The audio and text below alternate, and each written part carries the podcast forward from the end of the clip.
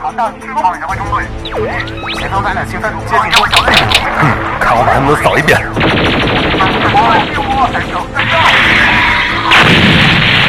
剩一步积分了，大家齐上！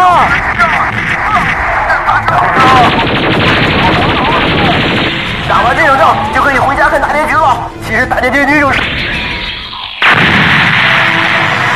什么要剧透？不剧透就不会死啊！欢迎收听不会剧透的放映协会。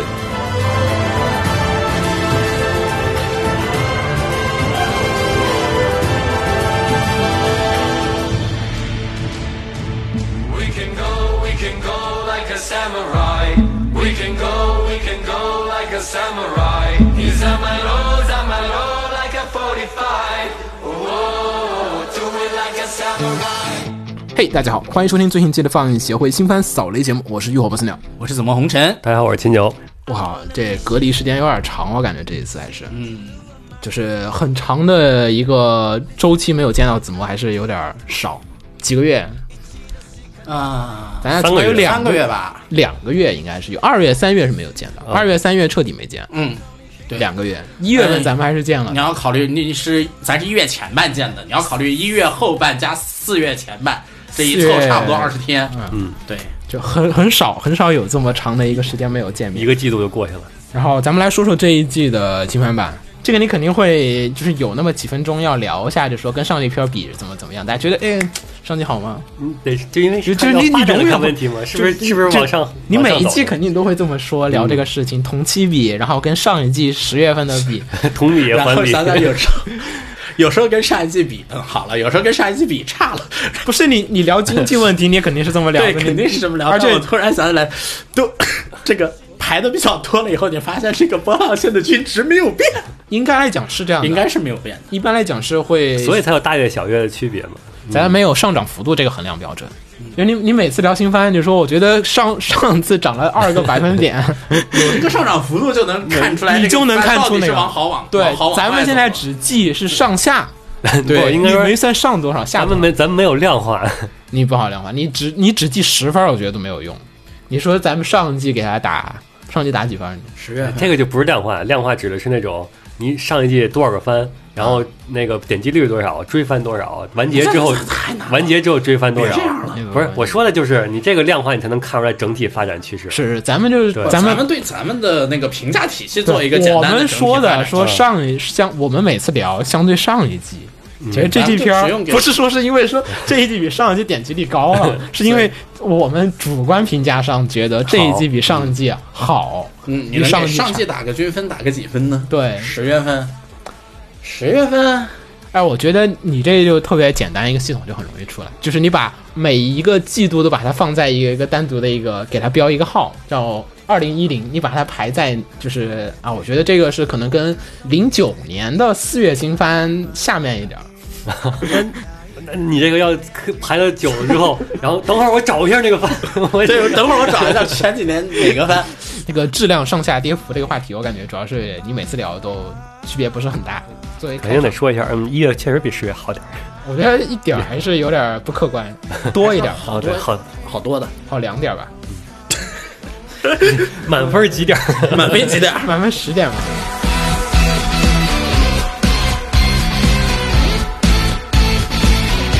所以这期开头咱们用，我想想，这也没有什么版权问题了 从去啊年，版权问题还是有。这季有好多片儿，我估计比如说《异世界四重奏》第二季，对，就你永远不知道为什 么，但是反正它就是没有。主要是现在开就是你始，没买，现在习惯了这个 B 站就是网你站。 《异兽魔都》看了了吗？秦九，看了，没看？你看，这种就是被、这东西下载看啊！你看，爽不是他这种，边爽的一 逼我我想讨论的就是秦九这种，我觉得秦九就是属于那种被 B 站圈养的野兽，那就是，都圈养了，还能叫野兽吗？对，悲战圈养的家畜，但是这片儿。就是你跟他说好，他确实他翻着麻烦。是一个便携性下降的问题，就是说，你像那个，如果他有的话，你顺手能打开嗯，嗯，他没有的话得看自己兴趣了。你比如说《风对姑啊娘》，我就特意下载看了。啊，是这样的嗯是。秦九，对这是秦九，你看，你看，就是就是是是这种这道理，是秦九，就这种阻碍和那个困难度，它就变得这个说实话，风俗娘的这个阻碍和困难度，完全让我不想打开这个屏。你看，它有不是？我觉得就是秦九说那种，它有阶梯难度。嗯，就是这个片儿很容易看，就算没那么好看，因为它很容易看，所以我就随便看一看了。嗯，就有但这一个片儿负分，有一个正分，它俩相加，如果是正的，我就 但看风俗娘是属于，哎呀，这个看了这个剧情我就不看了，你不太想感兴趣，完全。不想看。但是你看秦九这种感兴趣，他就比异兽魔都他还跑去。我就觉得很奇怪啊，这是男人吗？是啊这也是这这这也也是是男人 啊这也是男人，这是真男人啊！ 好像异兽不是真男人看的片一样。没有你这，你看又开始物你要化，定义男人这个，啊对你不能定义男性，你为什么要规定这样的人就是男人， 对吧？对 是吧？嗯对对对，然后，所以这种片儿，我觉得它就是现在就是有这种，就是因为它有一群很便利的东西，然后还有一群就是相对而言变得很不便了，是吧？嗯，对，其实我先想问一下，在这期大家最热的几个片，大家都推了吗？其实我不太想说你说一月的，一月，你不是说你推的都是热门片儿吗？ 不，我说的正是说，因为这几个片都实在太热了，所以我想说把它把第二把第二类的提上来，第一类的观众肯定说说的已经那啥了都，说烂了，我觉得。 无所谓啊，你不是你这幕，你这我这评目判的是可以让我喜欢的东西更多的输出出去呀、啊 因为这季你要真给我三个不太够的，你这不就是博弈论吗？我觉得你肯定会说，所以说我就不说这个了，我要说大家另都一没个说 对，结果三个人都没说。大家都没 说，然后就都是哎，是秦九要说的，我 我把这个名额留下来，我要说我。所以我就先问一下，你们都说不说？你们不说的话，我还是说。你们要有人说，我就不说了，我把名额提出去。不要我会说，你不要搞这种，就是，不是我有别的番特别想推那你推呀、但是我又觉得这个要是没人说的话，这季不合适了。没有有有肯定观众会推没的，事，你扫雷你还要再说呢。好，就是你这个片儿，你肯定不会是，但这个片儿我不推的话，不符合我的人设。你不要老 把他人设这种东西往上面加，人设都是后天形成的。人设那好人设听众行行挺行，的那既然这样，那我就照我那个什么那。你你反正照就是你感你真就是觉得就是我这季反正给我的感觉就是六三个不够，你扫雷把它放到前面，咱们这算是推，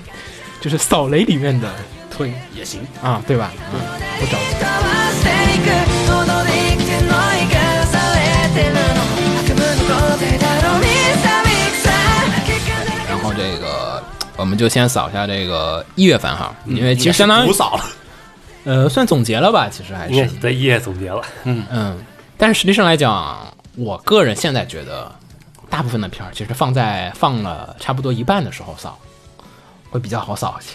些。就是因为完结的时候啊，就是也可能这一季片儿的一些特色所在啊，就是你完结的片，你肯定就是讨论它整个完整的故事。就是从结局上面上来讲，说这个片儿觉得好啊还是不好啊，就是整体上来讲，改观定论了那种。对你盖棺定论了。其次还有就是，你很多时候会想聊结局，啊，你聊结局，你就是难免就会被扯到，就说算不算剧透这个问题？因为你啊算是不过推你算是推荐，咱都已经到总结了不。是，但是有些人是听推荐来的啊，你这叫推荐节因目，为是有很多补番档的，对，就大家想要听这个完整的一些剧情讨论，我我看那个过去的评论里面有好多人说想听一些完整的一些剧情的一些这种讨论在里面。嗯，但是呢，你这个完整的剧情讨论，首先一点，其实你只讨论动画，它也不算完整的，它那个有很多作品，它有原作，对，就是原作的故事后面更多，比如说这一季要聊，可能会聊《异兽魔都》。你聊《异兽魔都》，它那个《异兽魔都》那个动画，它只选了一部分的，就是漫画里面的一些开头的部分。我要真的想聊这个片儿的话，或者聊这个剧情的话，那你就不得不往后面聊很后面的一些，就是漫画的，因为漫画完结了。一百多话，你得去把这个漫画的故事，我们得先拿出来聊一聊。你之前上次有人说那个，说咱们说那个呃《动物狂想曲》，嗯， 《动物狂想曲》你想聊，但是那《动物狂想曲》它动画也只选了那一段。你看漫画的，我相信追漫画的人，你知道他现在他已经在讨论大量的社会的，就是那个毕业之后在社会里面生活的一些，就是从学校出来之后的一些很多的一些故事了。但你动画里面这部分的量还是相对的很少的几。乎没有。对你要是去聊那些东西，你说完整性的部分去讨论就很难，因为它有原作在里面，毕竟咱们聊动画，对吧？所以我觉得我们更多时候聊话就是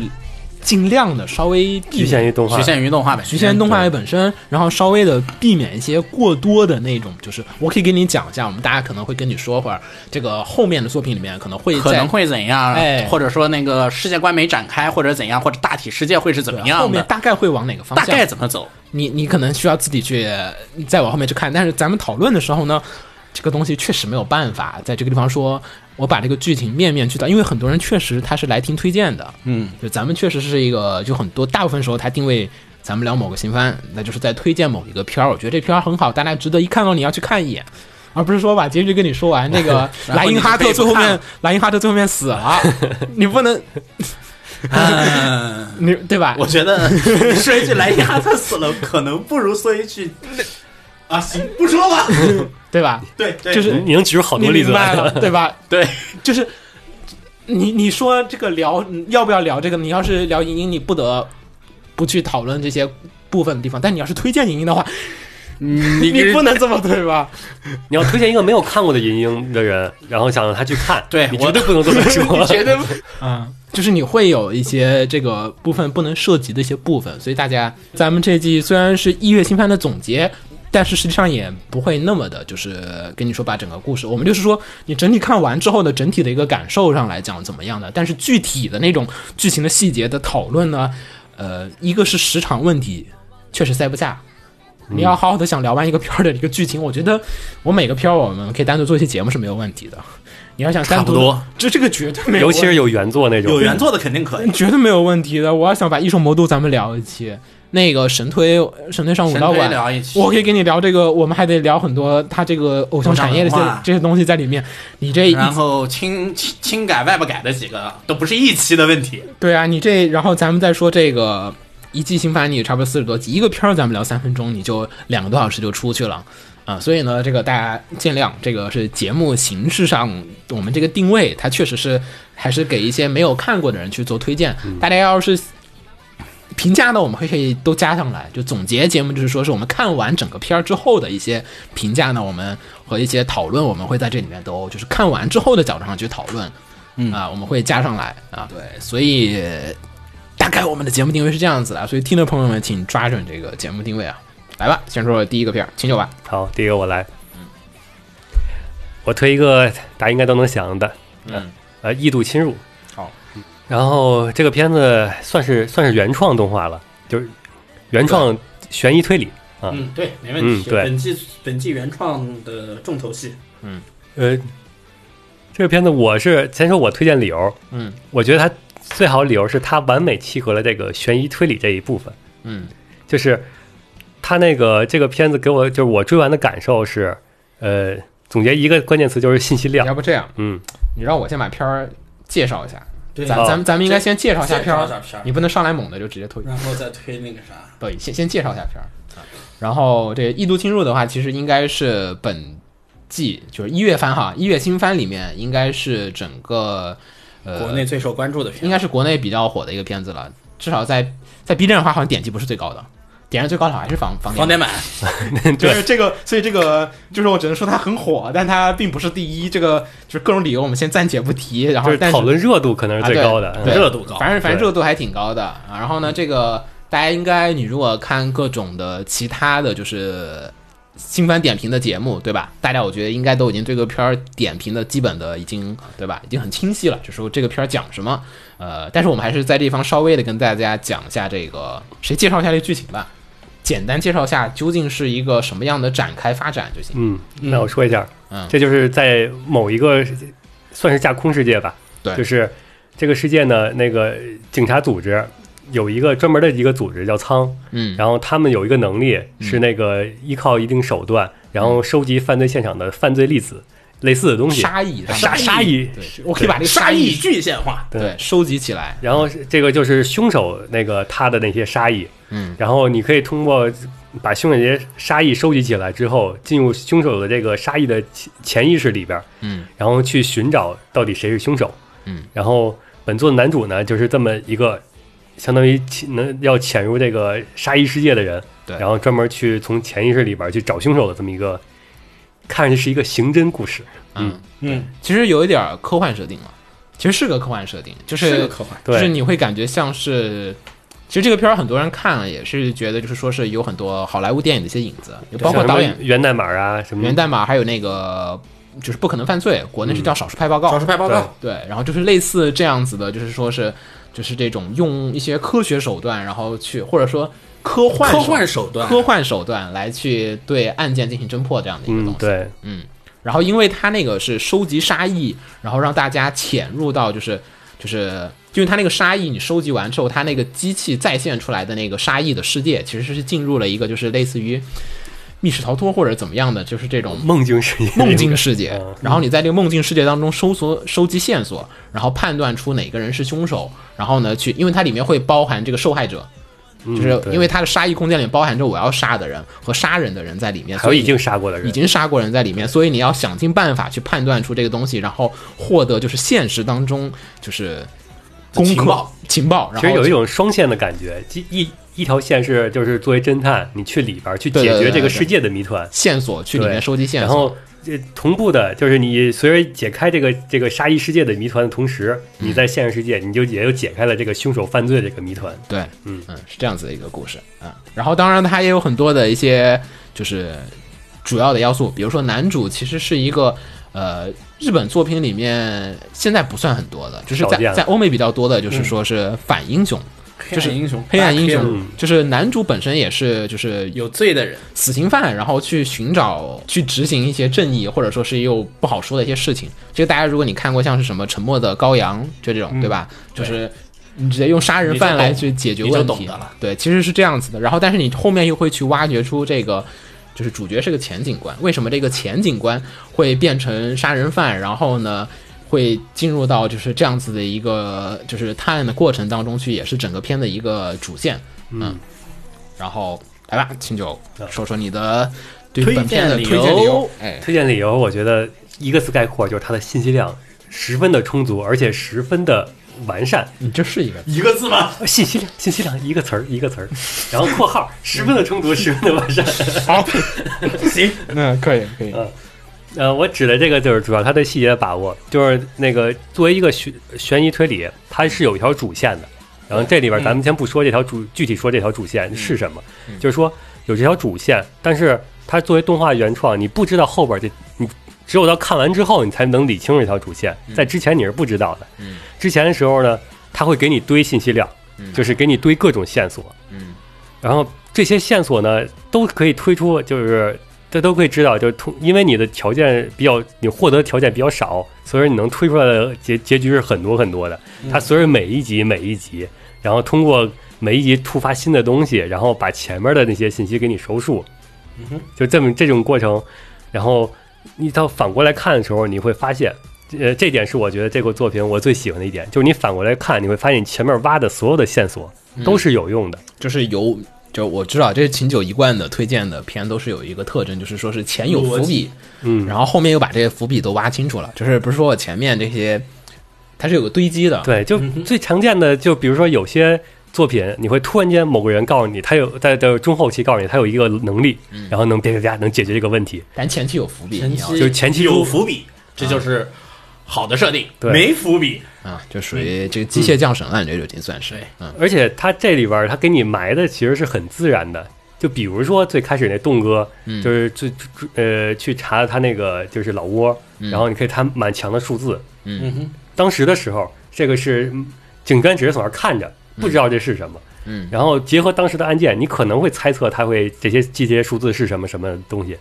然后直直到到到后期给你解开他有心理疾病，对、嗯他对数字的敏感，就是这种心理这这种问题，嗯然后完美符契合前面的这些东西。啊，就是前面已经为这个人后面的某一个能力，他其实是设下了一个伏笔，，对，而嗯且设计，而且是设计的就不是说告诉你这就是伏笔，有些都告诉你那就是伏就笔，是你有记住有了。些很刻意的伏笔，嗯其所实以对他他就放在线索里面，放在那个背景里面，放在各种各样的细微末节之处。但说实话啊，我这儿补充一句，嗯，秦九你不太看长篇推理，但它跟推理小说有一最大的区别是，它的伏笔，嗯它不是纯靠文字来描述，嗯它充分运用了动画的优势就。是他有些话对不是说出来这的，是对，比如说那个在就前面举那个栋哥那例子，嗯，啊他是直接就只有画面，他没有任何描述，对，如果像小说的话，就是一个描述这面墙的一个东西，或者因为你是呃另外对一个对小这个事确件实，因为小说它不可能描述就是。就是我不可能说我去一个房间，我就描述一遍整个房间是什么。但是你动画里，只要那个人他走进这个房间里面，画面就给你展现了说他在哪个房间。还有比如说那个去后边有一个去世呃全是沙漠的世界，嗯，然后呃在男主滑下坡的时候，就呃滑到坡底下有一个咣，一个踩一金属的声音，嗯，这个当时是他没有任何东没有任何描述的，就只是嗯你只能听声音，听到他“当”踩了一声啊，啊，这只有到再往后面你就后会面解释这个对是这个对、啊这种的话，如果在小说里面，可能就会设计一个情一个一个额外情节，比如说崴脚了呀，啊或者怎么样。啊，就是但这种东西一般是作为推理来说是一定要做到的。嗯，但是你动画这个表现形式，对它上就是对这它是动画这种形式的充分话把这个就表现形式利用了起来。就是包括你的听觉、你的视觉，这样的话基本上可以，呃就是避免那可种以你看文字的时候会有那种刻意感，明白？所以你从头到尾看下来之后，尤其是越到后也就是越往后，然后你就越揭开前面的东西。嗯来吧，还有人推吗？然后这个片我也是很喜欢看的，嗯，但是呢，如果让我把它说推理的话呢，你其实推吗？？你这个片儿，推如果如果秦九不推的话，如果秦九不推的话，我会我一定会提。啊但既然他已经推了，我就再补充几点。啊，OK OK，第一呢，就是我补充一下，首先这个脚本吧，武城王太郎这个人呢，他本身作为一个推理小说家，他其实算是很新锐的那种，因为呢，他写的作品呢，怎么说呢，他已经脱离了。也不能叫脱离吧，已经在现有的就是在本格的基础上吧，呃，有了更多的发挥。比如说呢，他现在的推理呢就更加的贴近年轻人，就是作品本身就更服务于视觉化。啊就算是小说，你也明显能看出来，它更像是适合改编成动漫，就是更加适合于在多媒体上面来对，听更加适合多媒体。啊，哎明白。然后他的作品剩下的，其实呢，在这个解密过程中呢，华丽化，他小说写的解密就像是就有一种好莱坞解密的味道了，啊，写的更你华们丽你化们。这个我不能理哦解，这我什么什我么我 我 get 到了， 我没有，什么什么意思？不，就是说，嗯，秦九解释一下，就是你看那些好莱坞美剧那种的，嗯，他在解解谜的时候会有很多那些就是视觉上的冲击，而用文字来体现着各种的啊这个确实画面，体现声音，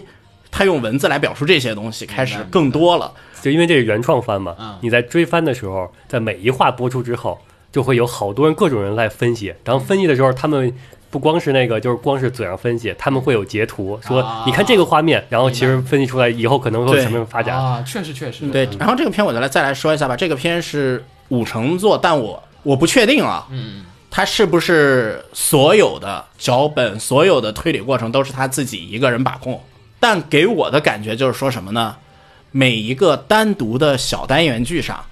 都是五成的风格，都是他五成的风格在做，每一个小案子都是。但这一条主线给我的感觉是什么呢？有可能是定好大家的，因为这个主框架给我的感觉就是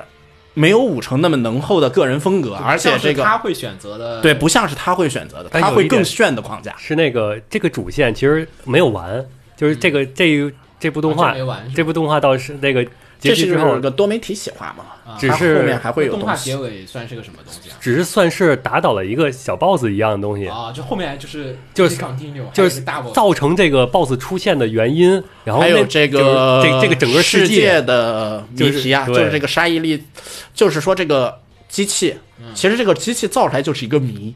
这个机器造出来本身可能就涉及了某种奇怪的阴谋啊犯罪和阴谋，因为但是这都没有解他。不是说那个我凭空发明出来，然后就围绕这个设定来去解故事，而是他最后会告诉你，这个这个发明本身也是一一整套阴谋。哦，嗯，但是我说实话哈，这个片儿我其实不是推荐的，就有一个原因就是，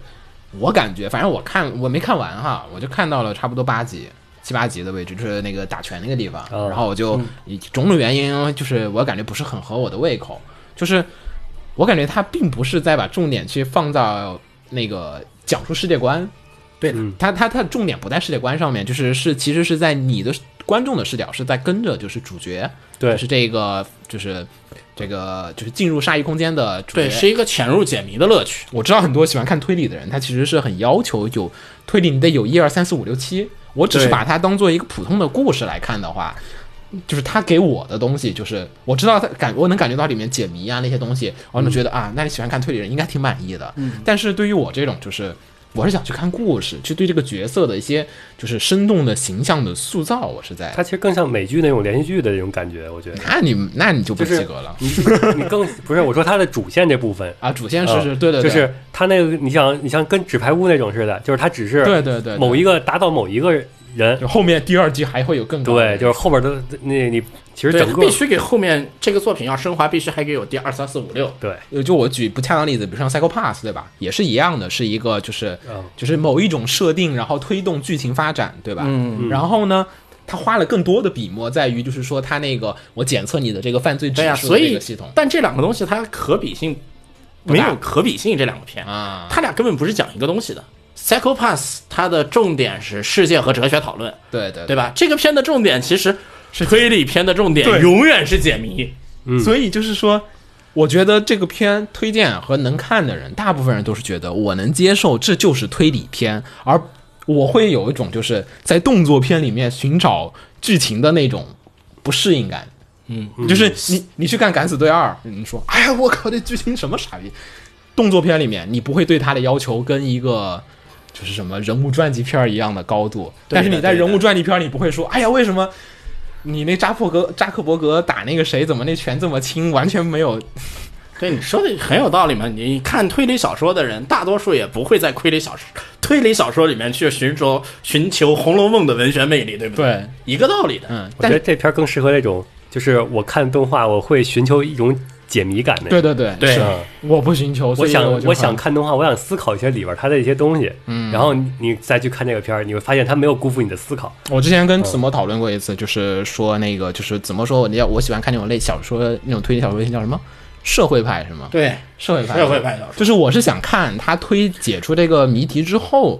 就是它这这解个哦谜没问题，造成这个谜题是因为一定的社会问题，然后这个谜题之间造成的各种人类呀、人类的内心呀、纠葛呀对什么乱七八糟。至于整个解谜过程并不重要，所以鸟是的是社会派的嘛，鸟爱看人性的证明，人性的证明是推理小对说。，啊因为你这篇其实它有很多就是就是说关于社会的一些这种讨论的，是可以引申出去的，但它刻意的不选择往那个方向去引申，就是集中于就是说是主线的探索。就本来你感觉就是随便一个地方停下来，你去探讨这个机器用起来它究竟符不符合人道，你这个里面的它整个这相个当东于只是集中于男主身上。，对，嗯所以呢，跟我想要的东西是不一样的。所以我觉得这个片儿，大家你要喜欢看的人，我觉得秦九说那个很很准确，就是想去，你能从里面能获得大量的解谜的乐趣。一定就是获得解谜乐趣的人，甚至在这个片里面找人物逻辑的人都会有些不舒服。是为什么呢？就是说，简单来说的话，就是说某些某一些人的自杀真的太过儿戏了。哎，这个是这个片儿我，我反正我没看错几集，但是我没办法，因为咱们要做节目嘛，对吧？我稍微看了一下大家的评价，就是因为那个还有听众评论，对吧？都是有集中的反映到说是这个结尾的几集，嗯，不太爽，嗯，对吧？这个结尾几集的不太爽，这个东西是解谜的问题吗？还是说是剧作，就是说就是那种剧情上的，剧情上的不太爽。对吧？对，就是最后几集是剧情剧情力度的问题，以及作为一个推理，它应该有的几次翻转啊还没有达到。就是他在第十话的那个，就大家认为最巅峰那一话，他是经过好多个翻转的，跟前面比翻转，本一本话的这开头到结尾有翻转，就是那那种那种是那种那是信一息量种集中的感爽快觉感，对啊。然后当你到后三话的时候，你会认为他还会再转高一潮次巅峰的时候对应该再往上扒一下的，然后他来了个平铺，对，就是你你就是前面你推理啊，应该什么什么样，然后剧到新的那话播出的时候，告诉你，哇塞，原来还可以这样，然后又符合逻辑。你前面看有有伏笔有画面，然后到第后最后三话的时候就，是应可能是这样吧，但不应该，这个太不这个大家都能想到了，我觉得不应该。然后结果他真的就是这样了，就这么铺下去了。 对，但回头再看一下，其实说什么呢？他这么铺下去也没有问题，因为前前一集翻转的时候，他真的就把所有路已经封死了。有可能但我就是觉得这是剧就是剧作能力上剧的，作在最后出了剧作问上的题。一些问题。有可能是因为最后他要弄一结局，就是前面的对话，，因为最后要结了，啊因为你每一话他都会给你就解前面的伏笔，又又又加新的嗯加伏新的笔伏笔，啊然后但到最后结局的话，他就没有办法再加新的了，他对就越一是写必越 须要结局，二越是解他要越给少下面留那个什么，他要给下面留扣子，因为要留这个扣子，所以嗯后面好他不像还有能再一个哭了。漫画是吧？漫画已经是后续的东已西，经有了嘛，是吧？对，已经有了。嗯，大家可以去看一下这个漫画的后续究竟打没打到子墨说那个。反正大家总体的评价，我念一下这个咱们的这个听众，对吧？嗯，这篇儿也应是该这个推荐的不少。 是咱们这个听众里面推荐人数最多的一个片儿啊。推我荐们就 number 从 one 里面，我看红茶帮忙咱们精选了呃几个出来。这个是这算第一台嘛？这 AR Live 的这个为什么有朋友有台， 有台？对哎呀有台 我们从来不叫敌台，只有他们。对他们敌视我们，我们觉得他们是好都是朋友，都是朋友。嗯，这个是谚语说的。谚语说这个，除了结尾的前两话开始赶进度赶的飞起了点儿以外，整体的剧情逻辑上较为完整，在虚构设定的前提下面写悬疑也把握的非常的不错。主线以外的景就是它那个沙溢世界沙溢世界，就是它那个构建出来的那个解密空间啊、也几乎没有用设定去解决提出的问题。就是说它在里面的世界，就是不是不会出现新的设定来解决问题，而是自同的逻辑。然后男主角的角色塑造呢做得很饱满，招人喜欢。中间有一段作画有点儿呃可惜，但是总体质量上来讲还是可以的。看了一下这个采访，说第一话的这个，就第一话其实开头大家去看，呃，你就他是那个世界人拼图嘛对，就是那个人也变成了很多的拼图。他说这个第一话切片人的作画下了不少的功夫，OP 意外的好听，值得一看的一个好片子。然后这个是呃没留名字的一个听众，因为他有些那个言语已经说过了，我们就略过了。他呃说的不同的地方是在于他觉得这个剧情的节奏很快。他就喜欢这种快剧情、快节奏、不拖沓的故事，嗯就是，然后他还说，就是这个小春对峙埋葬人的那一段儿，令他感觉到不寒而栗，然后觉得嘖佐仓配的真好啊。还有 呢，是呃佐仓就是配那个女的，就是那个埋葬人那埋葬人那女的那个反派那个，好，然后呢，还有就是这个滑稽说的，滑稽说是这个第十集的感官爆炸，哭得稀里哗啦，除了最后的结果。没有，完全没有能出人意料，反而是像之前大家都猜到的伏笔回收一样，啊、不过他觉得哈，嗯，也挺不错的，蛮喜欢的，就起码收起码收伏笔了。回收就了，反正我也能接受啊、就是也不至于说是吧，就你们太挑了， 然后哎主呢要是，之前一那些没收回来的作品有有不少， 啊、这个是花开如烟说的，说是和观众朋友一起解谜的感觉实在太棒了啊，这个等终会儿于说到解谜了。嗯这个等会儿我要说，这个我也是一个很想聊的事情。他就说，这是古川正良说的，说这个世界观确实看到了很多的美剧啊或者欧美电影的痕迹，但是我觉得故事没太组织好，每集的悬疑主要是靠气氛的渲染和零碎的信息的释放，气氛是到位了，但是说实话，有一个致命的问题是，他觉得琐碎的信息又太多了。就是把主线给埋了，跟我一样嘛，想看主线的人。然后就是没有一个有条理的逻辑能把这些信息组织起来，或者可能本来是有的，但是呢，动画并没有讲得很清楚。他觉得这个片儿是没有一个主线的，因为说对于对于推理啊还有悬疑作品来讲，是解决 who 谁、how 怎么样和 why 为什么是一个很重要的事情。他说，对于这个对啊呀，每一个单话都解决了这个问题对，但是主线没有这个东西。他就是觉得在主线上面，这跟我寻求的东西是有一点儿有一点儿相似哈。然后还有一个说最最大的问题就是在于，就是说是这个片儿的信息量很杂，然后还有问题就是人物他觉得有点立不太住，就是里面很多的人他感觉像是工具人，就是你有些人就是说是正常，就是推感理觉小说除了侦探和罪犯都是工具人，嗯会让他觉得分不清里面的角色谁是谁，就这个角色感觉哎跟那个人也挺像的。那个人也跟那个人挺像的，就是很容易记混啊。这个酷哥说话了，哎呀，那个酷哥又说话了，哎，那个酷哥又干了啊什么？哦他就说的，他这些酷哥说的就是仓里面的那些控制员嗯们，对，就是那些就是机关体制内的一些各种各样不同的人，然后就是说看下来就是最后结下来就是我记不清这个人分别什么样的一种性格，就是人物差异太小。看完之后就觉得是茫然还是茫然。还有就是关于主角的问题，首先告诉你这是一个前警察，成为了连环杀人犯，好啊。我觉得成为杀人犯我可以理解，复仇嘛。那成为连环杀人犯又是怎么样的？这是一个什么动机？为什么还在警队里面？那又是谁招募的？什么选他理由？他觉得没有，就是就是结束的时候并没有把他这些东西都交代清楚，就是我只是留在这个地方了。社会关系呢，就是作品里面只是给大家塑造了一个，就是说他跟他老婆关系不好，然后但是呢跟同事关系还挺好的，但是你从动画里面看起来又感觉其实他跟家里的关系又还挺好，同事。就是你，你看作品里面的感觉，同事对他都是冷眼相看，然后甚至就是不帮他一把，然后失控的时候呢，也没有任何同事来救他，然后甚至还被卖了一把。就是他觉得，就是说这些部分的一些人物的情感逻辑，就是要求。你看，我觉得他这个跟我很像了，就是我们不找你，你们说这个什么，但我觉得这方面就是是他的优势，也是就是他就是特意就就是做成这样的，嗯就是他不给你不是直白告诉你，我这个人是跟谁是关系好，嗯我谁喜欢谁，然后谁跟谁是那个发生了什么，嗯，都不直白告诉你，他所有的都在那个 就反正你都能推出来，都在画面里， 这都在情节里边儿。嗯然后你你自己去看、去联想、去推，你大概能理清关系。但你要是想等着他告诉你，那我那嗯我那没估计戏这你就看得很迷很迷糊。其实我想说的是，这个片本身，简单来说，它就是它的构成是怎样的？嗯，一条可以把所有人连起来的一个故事线，而不叫主线。啊然后呢，每一个单独的谜题解构嗯串在一起，这这就是这个片的故事构对成。对对，他节所以目就是说这样它的它就是这样的一个东西。嗯，所以在这个东西里面呢，它主要这每一个片里面，你每一部每一个单个小解谜里面，能够塑造最后塑造人物，你在这个故事里能够。那个立起来的人物只有什么呢？嗯只有说贯穿每一个单个小解谜的所有的侦探，其余的东西只有一话半话的时间来说。而至于那些所有的所谓的体制内各种各样的人物呢，他在解谜过程中的本身构成，嗯，就是工具人。你不可能在一个侦探小说里面，你去观察说，我这个警察怎么这么傻，怎么这么注意文明，啊，这个警察怎么这么愚蠢？嗯这个警察怎么一点逻辑都没有？嗯，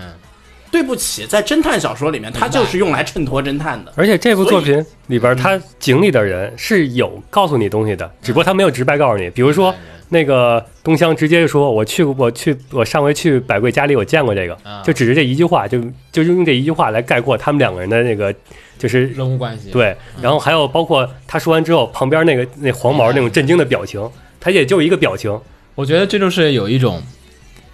就我觉得刚才说那个，我想明白了，就是体系上的问题。就是日本作品里面，它能很明确的分，这就是侦探剧，这就是什么什么什么剧。但是你对在看美剧的时候，但美式侦探剧的时候，他肯定是要把它，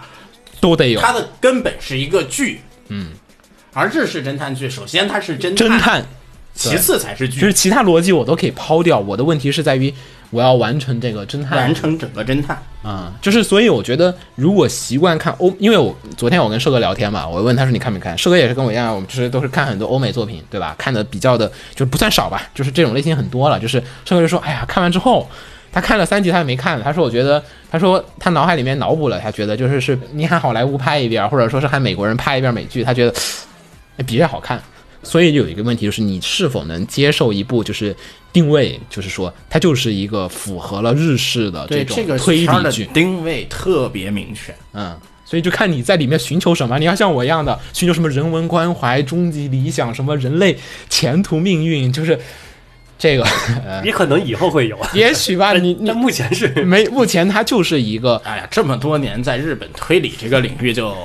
只有社会派的早期作品，因为社会派的后期作品，大家现在大家也不爱看什么针砭时事、讽刺时事的东西了。这个是日本推理作品的一种特色，所以我觉得你就接受它就好了。如果你不太能接受，那就没有办法，就跟我一样，就是可能看会看不下去。我觉得是这样的一个作品，嗯，但是火还是真的火，嗯，就前面说的，他那跟人讨论的乐趣是加反过来反哺了他这个整个你对看作品的乐趣。不过这篇我要提一点，你觉得有没有弹幕 buff？刚才那个谁不是说了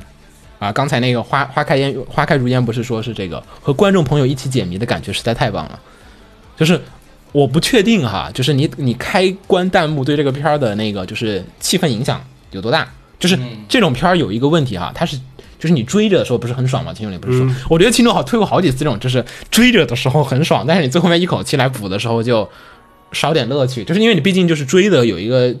有一种就是客观情况，就是你本周追对吧？你一周的时间之内，那个群里面大家都要在聊这个，哎呀，后面这个对剧情要怎么发展啊？这个后面要怎么怎么怎么着啊，对吧？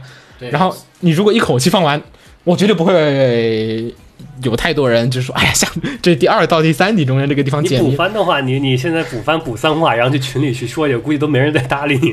啊、我就所以这个是不是你们觉得有没有这种就是弹幕和这个氛围上的加分？因为这个片儿你自己看的时候，你不是可你，我觉得你没那么牛逼的话，应该你不会应该全不发不至于把所有线索都发现的。对，但是你开着弹幕的话，它就是弹幕里面会划过去，大家注意这个点，记得下周哇，这是什么什么，就是会有不同的观众跟你一起，就是这个我觉产生新的得分人吧，嗯，秦九可能觉得弹幕很爽，嗯，反正这个片我看的时候我是关弹幕的，你这有些弹幕那个人家指出来那个线索，稍微稍微推理看的多的都知道那是误导，然后呢，接着呢还有一堆就跟着走的，不如第二天看讨论串，真的。嗯，这里我要区分一下，就是你追番看，其实不光是有弹幕，你还有底下评论。对的还有评论这两个评论讨论这串两还是个是可以两个看 东西。弹幕就你评论的话，它有一个点赞是点赞功能就。它赞高有在前，对，那通过这种筛选，你其实光往下拉，你看点赞高的，你大概也能知道那些精华的内容是什么了。嗯你觉不觉得那些给你带来了新的乐趣？呃，对，这块儿肯定是有，就是尤其是帮你查漏补缺。然后弹幕嗯其实那些是主，其实对推理类作品来说，那些是主要乐趣。是吗？因为我的乐趣就是，哎呀，我找到了最最终乐趣是，哎呀，我找到了线索，明白，尤其别是人刚好又尤其是认同你这看些底下发现，哎，我找的线索别人没说过，然这时后候我我去来说说说一啊下，我来装一 装。对推理类作品的那个，尤其像这种作为做成动画以后可以互动了的话，它推理类作品的那个解谜乐趣就直接上升了一个程度。对，你有参与感的，你不再只是就就是看着，本格推理类作品，你要了解这个东西，你躲不开的人嘛。奎因，嗯，他那个这他的作品系列就会一直都有一个东西叫做给读者的挑战。嗯，他把前半部分就是案子写完了，所有线索都齐了以后，他会过专门出来几句话。到这到至此为止，所有的线索已经被齐。读者朋友们，请你们来尝试一下，推出作者是推解出谜什么样书的啊是谁就目前为止，侦探已经能发现凶手了，你能对不能发你现？能不能发现？他会就哦，就在书里明着写这么一张，它让书你去书它会印出后面会印出来，啊必然印出来。然后后面是侦探怎么解的过程，啊这时候就让你自己去猜。啊对你在你书不的能时往下候，看，你要想自己解，你就回头再翻去。 哎是有点意对思，嗯，在书的时候，这个时候你的乐趣就是什么呢？哎呀，你想到了，然后你翻，你来对对答案。啊，然后有了互联网以后，这就不一样了呀。嗯你翻，你那啥，你上网，你大家一起讨论，然后再对答案，嗯。这个乐趣就可以说是翻了不知道多少个倍。明白。所以我觉得这个片儿哈，我客观的说，它没有那么好，就是它好是肯定还是可以好的，但是你要把它推到神作，我觉得是到不了的。我觉得就是有很多这种 buff 存在，就是你一起看，然后还有周围的这个氛围，大家就是，我觉得现在如果你叫我，或者说你找一个人喊他去补，和你获得的那个乐趣，就是、是要是对肯定要少很大对一截的。反正这个片儿，大家听完我们介绍，你觉得你是这个类型的，不妨去看个几集嗯，对，友情提示，一定要善用历史弹幕功能，啊？怎么说？就是。你在现在看，你现在再去看番的话，你绝对不能开弹幕了，他会说， 真的有啊直人接第一话就告诉你谁是凶手。呃弹幕里这么差吗？呃，不是这个群体的话，总会有个例。啊它有历史弹幕功能，就是说你只要看第一话，你只要播选择在第二话前一天的弹幕。啊，就是我可以定一月几号几号的，就比如说七号放了这第二话，你可以定一月一号到六号的六弹号幕，的弹幕啊然后到十四号放第二、第三话，然后你可以定到到十三号的弹幕。哦，可以可以可以，嗯，这就是这你相当于弹幕跟你一块儿追番的。舒服你一点要想获得那种，我也不清楚哈，因为这个弹幕一直是好多创作的人觉得是个两说的事情，觉得他创作的点子就是属于。因为这种弹幕创作的东西的乐趣，并不来自于创作者本身，你其实是，呃，这个东西不算真的意义上的，就是核心，就是严格意义的原汁原味了，就是你你被添加了很多，就是并不是原创作者加上去的一些乐趣在里面，对吧？嗯，所以呢，你要是想获得清酒获得的那种乐趣完整的，你可以试试他用的这个弹幕的功能啊、你要是想像子墨那种，你也可以关掉。呃觉得体验应该是不一样的，你们俩应该不一样。应该不一样。子墨刚才聊就没有说过，就是跟谁怎么怎么怎么着那种，嗯对吧？你说的基本都是哎，跟谁一起是吧？就大家一起解谜那种。有成就感，你知道吗？成就感那肯定有啊！对我不都说嘛，那 个推理小说本格类那个什么的，来到 对读者的挑战的时候，就是在是呃经常性我就哎，你发现，那那哎呀，本我的书脑那子那本书叫叫什么来着？我回头去看一下。所有艾勒里奎因的作品都玩这个，是吗？啊好，我回去看一下。嗯，我回去找一本你推荐我本看一下。好像是所有都玩了。嗯，反正我回你回头推我本来。子墨，该你推荐第一个动画，我也跟你杠上了，我也来个推 理 。但是那个片儿你是推的是吧？异度那个片儿，呃，罗娜，就是如果秦九不推，我也不推的秦话，九不推你也不推的话，我肯定会把它放到推上来。但如果单纯作为推理作品打分的话，嗯它绝大多数的分我是打给作者的。你，哎，对这种就是某一作为某一种人对某个东西打分就是很复杂。对就所以，我经常我会觉得秦九打某一些 FGO 作品，是我作为 FGO 人，或者说作为月球人，还是作 为月姬人，然 后就是对吧？就是就不同的权重。就这个权重对它不一这个样，权重有点讨厌。对有点调，大家仅做参考啊。来，子墨，该你的第一个圈了第。一个片我也来个推理番嘛，嗯，大家也都猜得到了，虚虚构的构推推理嗯理，听名字就是推理。 但前面有虚构两个，但我要说这个虚有推理，我看完就我不知道你们这个准确定义是什么哈。嗯，我就感觉它就挺不推理的，就是这个等会儿咱们再说好吧。咱们先说说这个作品的一些大概的一些信息对，先说个简介。简介，咱们简先介讲。嗯，这个书首先一点是它是小说改的，其实算是嗯，可算可不算。小说是怎样呢？这个作者先写小说，嗯小说就写写写，其实就写了一个冈仁篇，就是这个动画里面动画的剧情主要剧情。对，就写了一个冈仁篇以后呢，哎呀，编辑部火了，然后编辑部跟他商量，你改漫画吧，刚好我们这儿有优秀的画手。哎呀，写小说太累了，我就去写脚本吧。嗯反正他就这个小说就再不存在了，在小说出版了吗？出版了，就出版了冈仁篇，然后就不存在了。大家就去他剩下的就是哦他跟漫画写手哦去续漫画了就。是我要想看冈仁之后的故事就没有小说了，就没有小说了但冈仁之前的还是有，嗯哼然后之后的后续没有钢也之前就只有钢人，只有钢人，只有这一个篇章是有小说的。啊对然后但是后面作品也还是小说作者写的，也还只是小说作者写的漫画，他就去搞脚本了。就是你说这个漫画，它后续它续了好多剧情，但这剧情都是原作者是谁自己续的？吗？是原作者自己续不过的对。哦我我觉得这编辑部至少还是留了点面子给大家，就是嗯没有说、嗯没有说没有说你小说写不如漫画好看，你给我画漫画去，没有干这个事情。没有没有，我觉得他至少没有把这个东西放到手游上面。你们要想看后续，好啊，玩手游 去吧， 好，你这个说法的太好了。 对对对太狠了，那不行对。。然后具体来说更应该说是漫画改更合适一点。 OK，来吧，然后讲一下剧情情简介。，剧情简介，其实我觉得有一部分上来讲，它有点像 On Go，设定上来讲都是神我刚才鬼还想说那个，你说异度侵入像英国呢？ 啊，是吗？啊都是，反正我觉得这几个作品都有一个共通点，就是都是有设定。嗯，嗯，而且设定占的比例还大，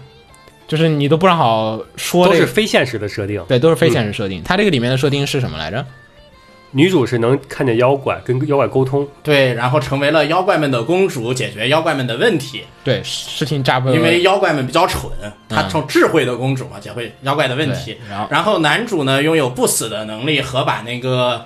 因果线接起来的能力。啊啊有这个吗？对呀、啊，是是是可以看见，他死了之后可以死了可瞬以间。嗯瞬间抓线嘛，其实就是预言的能力，简直我把它说的更加的那个什么了一点，嗯就接就近本质。但这个他这个设定的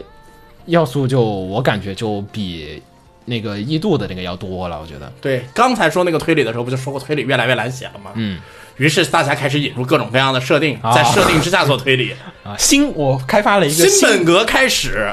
就有很多这样的作品开始这么做了。啊比如说像那个荆棘下咽的大多数作品都有一个补充补充设定嗯在里面。你要想看三金田信三，你想看明白嗯也是一样的，你必须给接受一些设定。啊，明白了，就是嗯老的那些里没法写了，我只能创作出一个新的体系在那个里面来对，进行。因为老的那些，因为现在社会发展啊，啊，明你白写这明白么社会下呀，啊是大家来一个解释不监清控呢啊，天眼呢，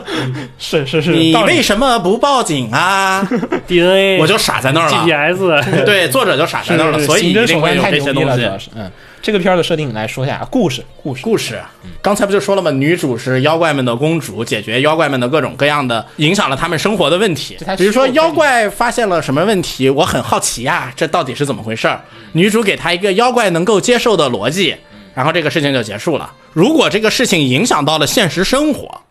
就是妖怪的问题影响到了人类，嗯女主才会去解决。这就是刚人片说的东西嘛。这整个动画其实开头几集是单元剧，我一直以为它会以一个单元剧的形式收完整收个完整，结果结他来果了上主线后。面有将近八集啊，差不多吧，可能差不多吧，记不太好清几，楚。反正就是至少有一半以上都是一个主线，线主线部就分是结构上来讲，其实很让我震惊，因为一般来讲，就是这种是五十多集的作品会干的一个事情，嗯就是它前面真的还是有几集单元剧的，然后后面突然来了一个大主线，对，大家听这个名字就是虚构推理嘛。嗯，然后有不少人都觉得它跟推理其实看片的人啊，有不有一部分其实觉得这跟推理没有太大我也关觉得系。没嗯有太大关系。那好吧，那那我们就现在就来给你们说一 下嗯吧，推理这个东西吧，其实存在一种，哎，我你能让我先说一下，就是我觉得它不像的原因吗？嗯你我先我说先说说不像的原因，对吧？对这咱们就好好聊聊。首先一点啊，这个片儿它这个剧情哈，大概呢就是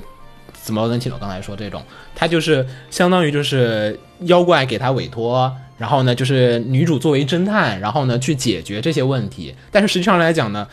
这也这并不跟是真的解决问题。对，它跟这作品一样的，它是虚构推理。它有一集是这个，就是我反正这个也不算剧透，对吧？咱们就说其中有一集，它就是有一个有一个女的，她抛尸大在蛇抛抛尸在一个这个蛇的一个领地里面，然后嗯是那个，然后这蛇呢就很杠，它就跟这个女主就开始问，就是说这个人为什么会抛尸在这儿？然后呢？就是开始不断的，相当于是有一点像辩论的一种性质，就是女主提提出 A 假设，就是假设其实是怎么怎么怎么样的，这个人抛尸在这儿，其实是觉得山林里面怎么样不会被发现，然后蛇会给他提出一个反论说，其实不是这样的，我觉得可能会怎么怎么怎么样，然这后是我女主再提出另外一种新的对假设，一直到这个假设能符合，能符合蛇能接受，对 OK 它它这个东西，所以呢，就是跟我过去看过的推理的。就是作品来讲，或者说有推理要素的作品来讲，它就有点新颖了。就是它并不是说是告诉你真相。对他并不是说最后我就判断了，就是就就是他，他这个凶手，凶手也跪在对，你哎下面。觉得这个很新颖吧？嗯其实啊，作为推理小说本身来说呢，它已经是很大的一个流派了。啊，还有其他像是这种，就是说解决不了案件，但是我们只是说只负责理清逻辑的这只种，只负责理清逻辑而不负责解决案件，那推理里面有很占很大一部分，啊，而且这个逻辑，甚至这个逻辑并不并不成功，对这个也很并不对。简单来说的话，我就来简单来提一本书，你们可以去看一下，你就知道了。你看一下西泽保研的《解体注音》，解体朱茵，对，解体嘛，解体意思是分尸，诸因各种原因，啊诸它多原因诸多原因。这个书我给所有想要入坑的推理小说的人推的时候，我日式啊，日系的、嗯推的时候，如果说我觉得这个人可能就是个轻度，不太可能成为核心粉，嗯就就看我这第个一推一定是这本书，那我去看，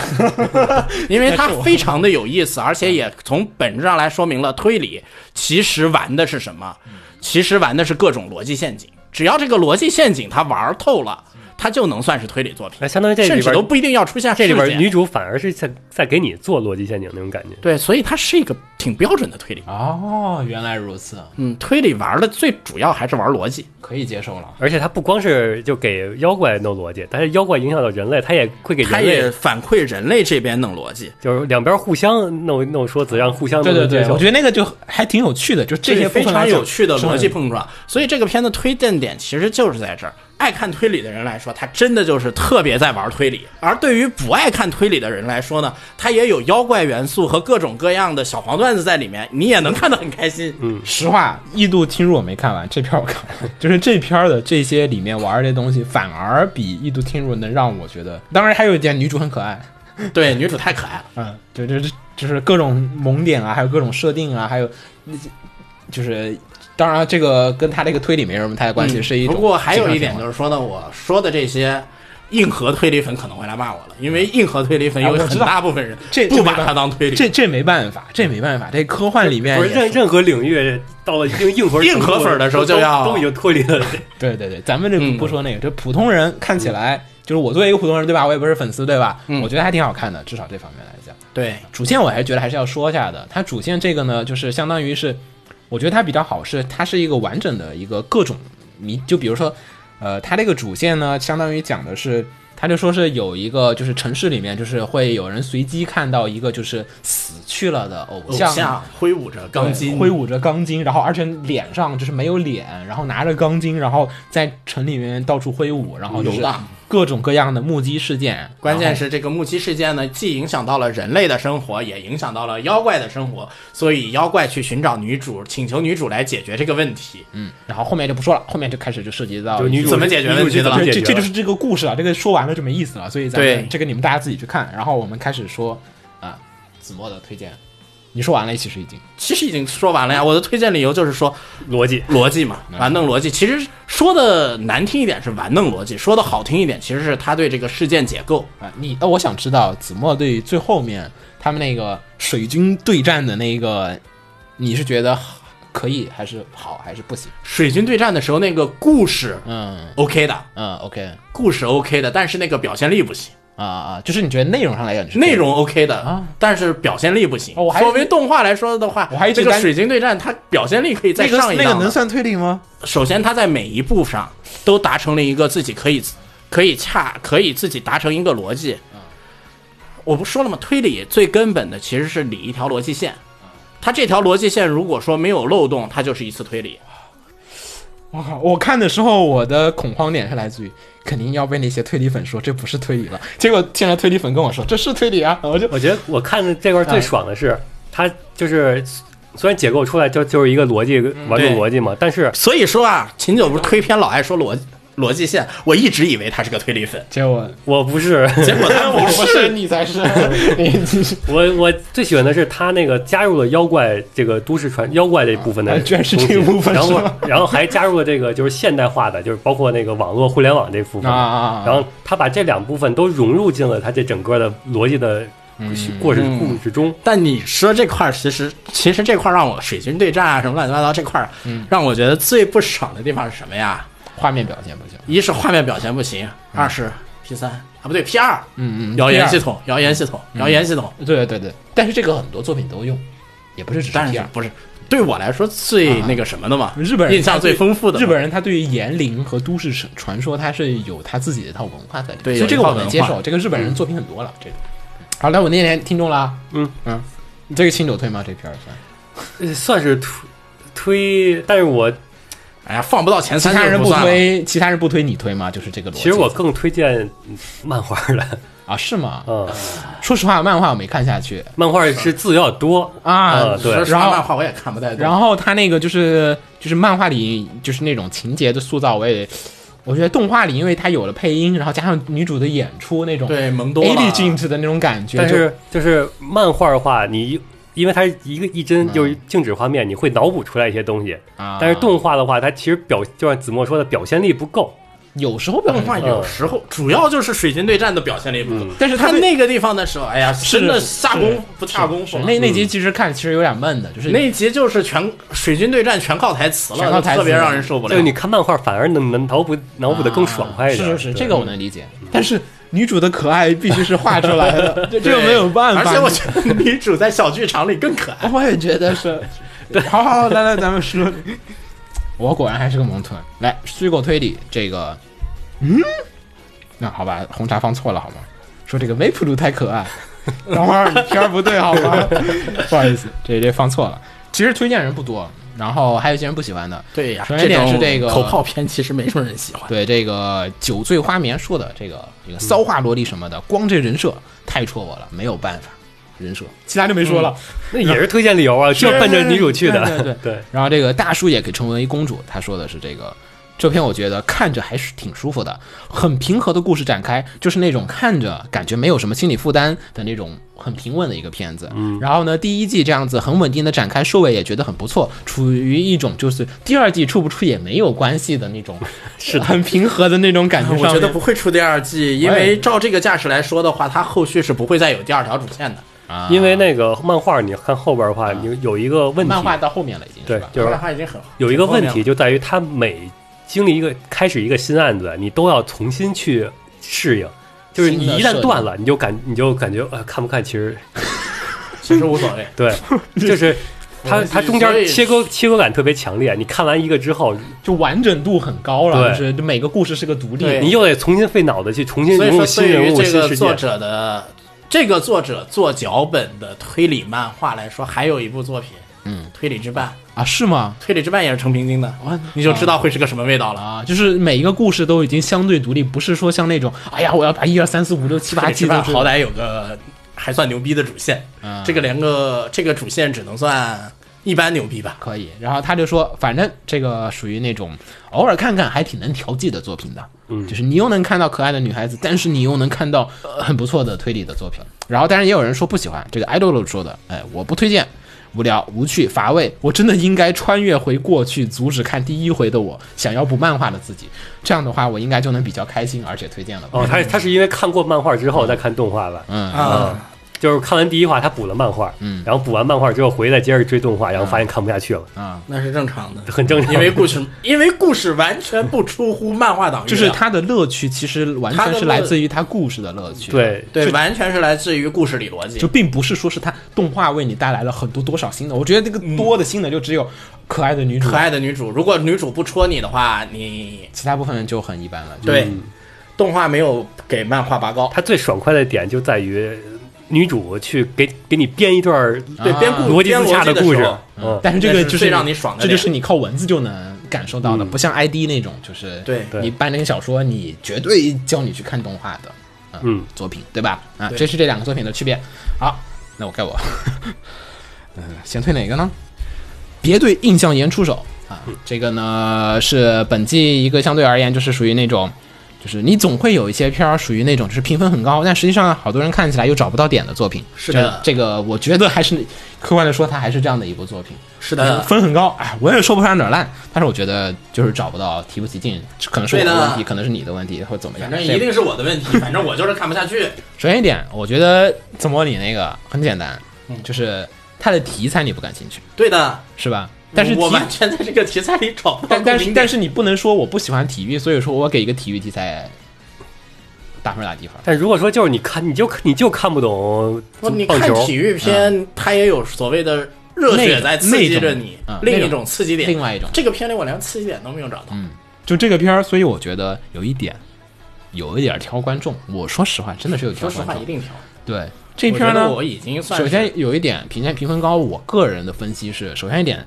占据国内的评分市场或者话语权的人，绝大多数人他对动画的虚假的热爱也好，真实的热爱也好，他至少是喜欢动画的。嗯啊，所以呢，这些人他其实对动画的制作啊和一些这东西他是有所了解或者有所向往的，所以呢，这些人他评的分或者写的文他会比较的长，会比较感觉有啊有说服力，所以呢，这个片儿的评分在这些多方面的因素的影响下面来讲，它要比很多片儿的，就是，但是你要给普通人看，我觉得普通人的打分上来讲，又会产生一种新的就是分数，我觉得跟它会不太一样，跟现在的分数会。是的，我是属于看了很爽那一类的。但是、子墨不爽，我觉得还但是是有道如理果说就是我想了，就是我想了想，如果说就是我把让我把这个片子随便随便推荐给就是、嗯你也不推，就是我不知道怎么去推，我不敢去推这个片子，因为我不确定对方会不会看着很爽这种对片子，吧？？对嗯吧？对我觉得，所以这片儿挑观众这点，我觉得不可否认。首先，咱们说一下这个故事啊和设定，好吧？简单说一下这个作品的，嗯我查一下作者的名字，大同的全名是今年会有一部跟它几乎是一样类型的作品，什么但我一定会推。什么什么作品啊？嗯，什么作品啊？我们的重置哦我，们那都个在造做游戏那个，做游戏那个，我看了漫画没看原作，不好意思。但那个我又一定会推。我就那个不懂那个我为什也么有点推，有点有点意思。嗯对那咱咱们再说啊。等那个出了再说。那再说再说，那个我觉得还真那可个可以，真的特别有意思，就是是现在的新旧的你，穿越回十年前，他穿越到了 Gala Game 回呃初音还没出来的时候，就是你回到了 Galgame 的黄金时期，你作为一个未来人，你已经知道了 Galgame 的巅峰和没落没落，就是现在大家在做手游的时代，你带着这所有最牛逼知识蘑菇还在才刚刚写完月姬，你回去了，你的同班同还没学开始就是蘑菇， 对然后你要跟蘑菇一起同班，同班，然后这你个们时还分候到了一个小组，你知道未来的你，你没有写出这样的作品，你很遗憾，我没有。但是你有了这样的一个机 会，你会发生怎么样的人生境遇？你就是五内是吗？ 对，不是，还有五内，五内和 五内菇蘑是菇你都是你的同同班伴，同学，而且都是美少 女。 你 能想象这个故事它带给你的那种，我操，这个故事真的特别是吧？就从设定上来讲，就鸡皮疙瘩就起来了。 对，而且更牛逼的是，这个是你如果你看着你是看小说的，你看到小说看到后面，你会发现这还是个科幻故啊事，是？吗？是吗？真是科幻啊！我你以的为穿越是有人造成的，我你的老师是一个超级牛逼的大佬。我以为它只是个科学大佬设定而已。金九是不是被安利到了？ 就真的就是你穿越回去了，然后跟当时的，就是现在的，就现在蘑菇不是已经成为了手游大佬对吧？你还真是以设定都是以故事都是一样的，他现在变成做手游了，你回去了跟他，嗯嗯，那个 手游做完了，他又穿回去了。嗯你现在马上就要出月姬了，这个故事基本是一样的，秦九。 特别好看，那个嗯你去看小说吧。然后咱们 说回来，说回来，说这个别对印象研出手。这别对印象研出手呢，是这个大同的漫画。我首先一点，我推荐大家漫画、动画都看，两种不同的乐趣。就说这个印象研呢，讲的呢是在一个小镇上，然后有一个很奇怪的地形，你感觉地形跟重庆差不多，但是呢又靠海，靠海的重庆，靠海的冲击，其实差不多嘛，我觉得这对描述差不多，就是地形很能诡异上天能入地能上天能入地，然后学校有的在楼顶，有的在地下，然后有的在山间，有的在哪儿，就是啊整个学校地形非常的神奇，然后呢四通八达，然后这儿有下水道，那有什么，就像是一个地下城一样的一个地方，你就理解为一个地城一样的一个学校，然后呢在里面呢有三个女生，然后呢大家就是有两个人喜欢动画，然后有一个呢就是帮助他们两个喜欢做动画人说：“那好，我想赚钱，那你们来帮我做动画，然后我们一起来成立一个印象研这个部，然后来去做动画吧。”然后成为这样子的一个故事。大部分的故事呢是在讲这三个人怎么样去制作动画片，中间呢会遇到一些层层的阻碍，比如说这个作为一个同好会，因为他们只有三个人，然后所以呢。预算不够，要去申请预算，但是呢，这个学生会呢，其实要克扣他们的预算，于是呢，他们要做出一部非常优秀的作品，打学生会的人的脸，然后让他们来去怎么样，这是一些次要的话题，但是主要的部分就是在他们三个人做动画，所以呢，整个片子其实很好几集的部分的分量上来讲，整个片大部分的内容是在跟大家传递。动画的魅力是什么点？因为我们大家经常聊说动画为什么好看，很多时候是在讨论动画的剧情怎么有趣。是对于动画的表现力上面来讲，其实很多，但是我感觉大部分时候呢，大家都还是在讨论的是说剧情和人物的关系和这些设计上面的一些重点，而并没有讨论的是一个，就比如说我们说《猫和老鼠》，嗯，《Tom Jerry》这种片子里面，其实你说它有没有故事吧？有，但是那故事，呃猫抓老鼠嘛，没劲。那每次的猫抓老鼠，但你为什么好看？来自于它里面挥洒的这种动画的作画的想象力，然后让你觉得好看，它是来自于这个部分。而这个片呢，很多时候也是在展现和讨论这个部分的一些这种点。其实整个故事平铺直述下来，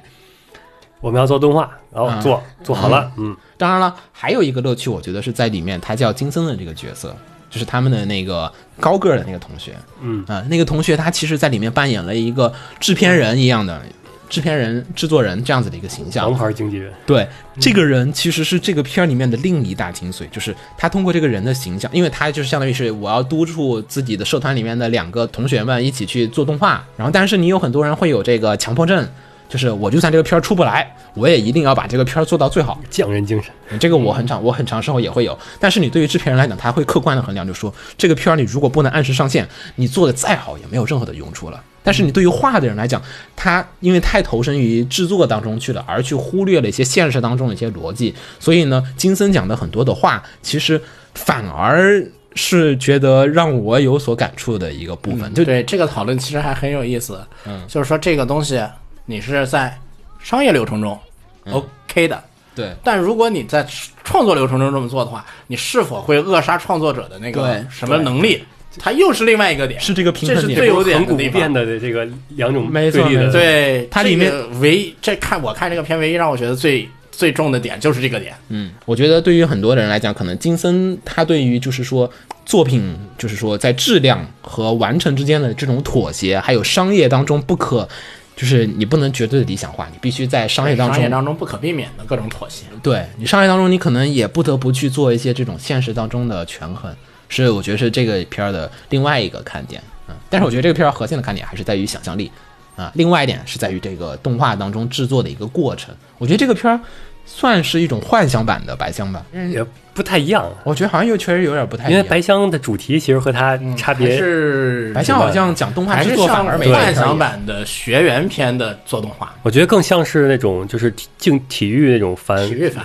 然后因为它跟体育番的很的有一个相似的地儿，就是它虽然它是在做动画，那比如说是打棒球，那个或者手是环打麻将，啊，然后啊，这是做动画，然后他们都嗯这是是个做动画在的设嗯弄这件事物的时候，然后会展现这件事物的美好。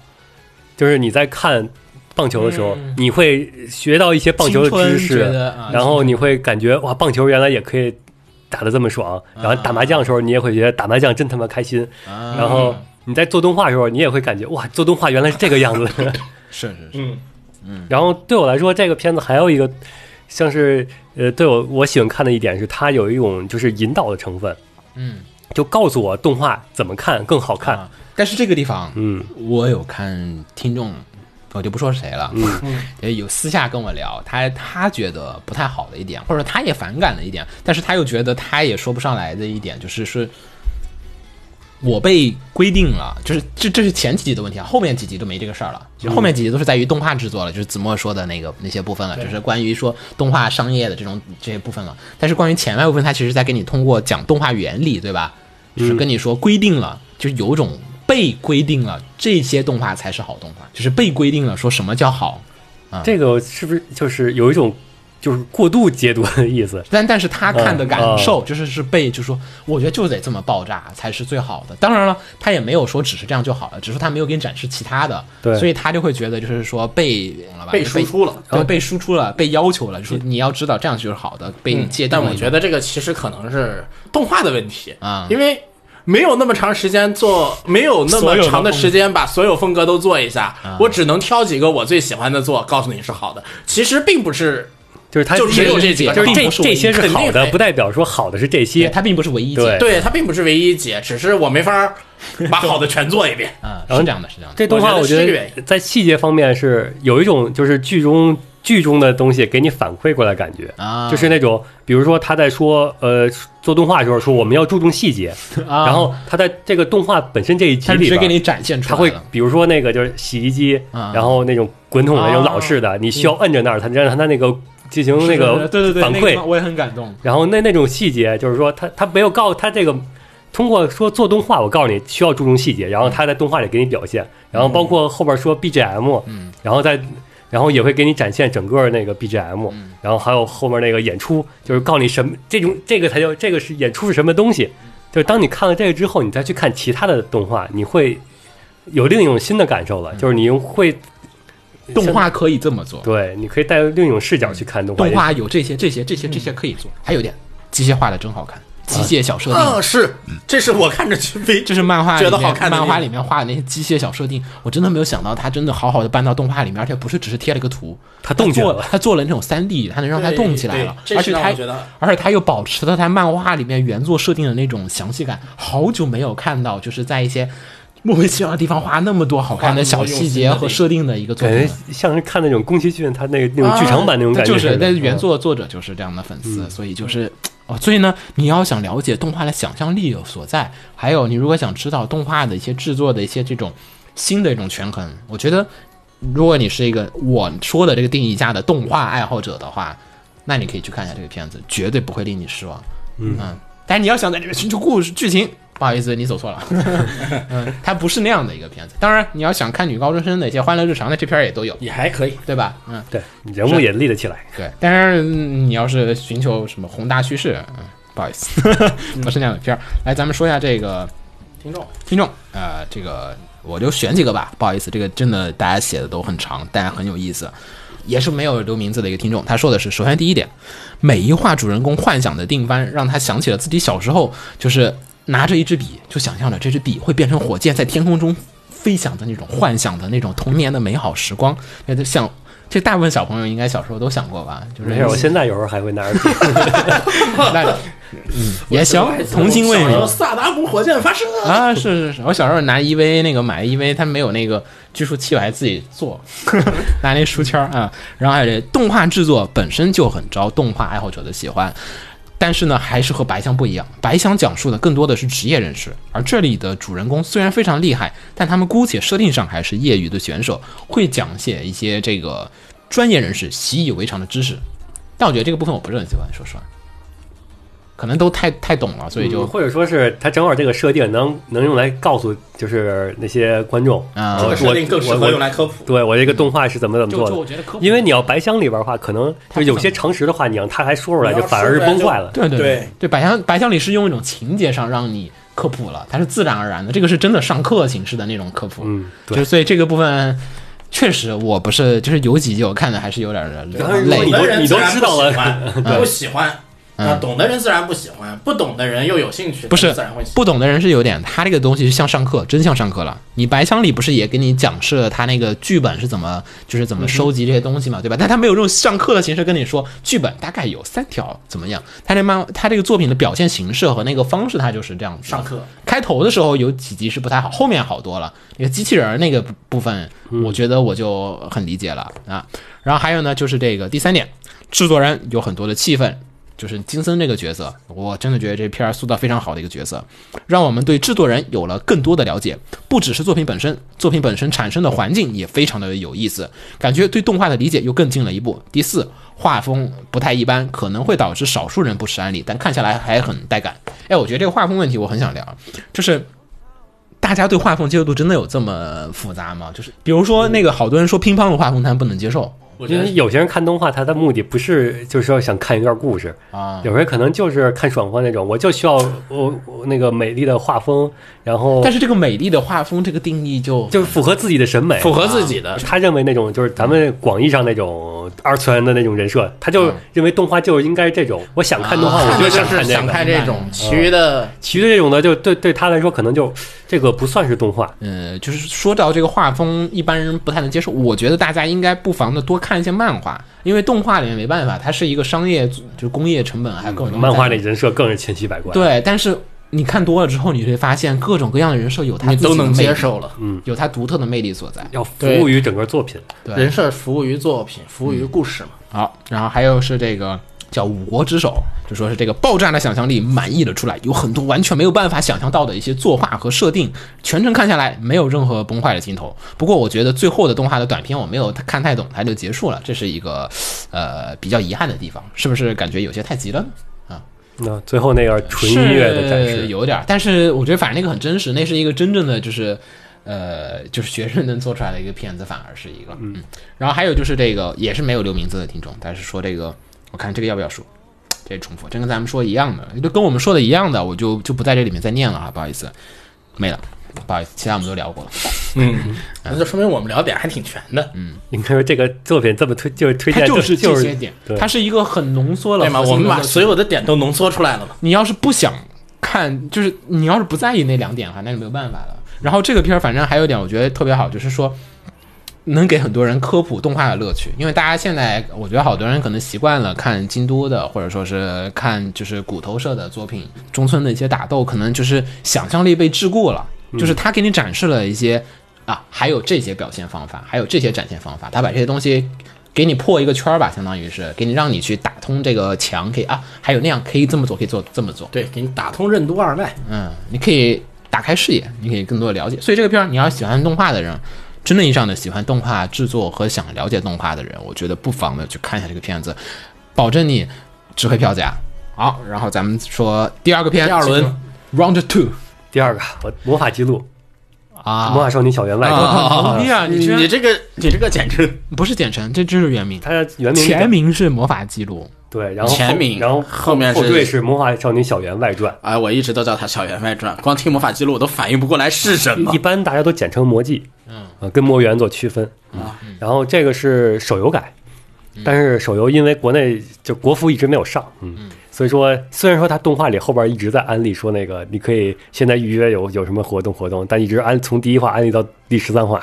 然后还是没日有本上。上了很久了，这个已经这对，这很老牌的一个手游了，老游戏了，上去玩嘛，日服又不是不能玩。你可以玩台服，嗯也是嗯中文的嘛。然后先讲一下这个故事啊，这故事讲的是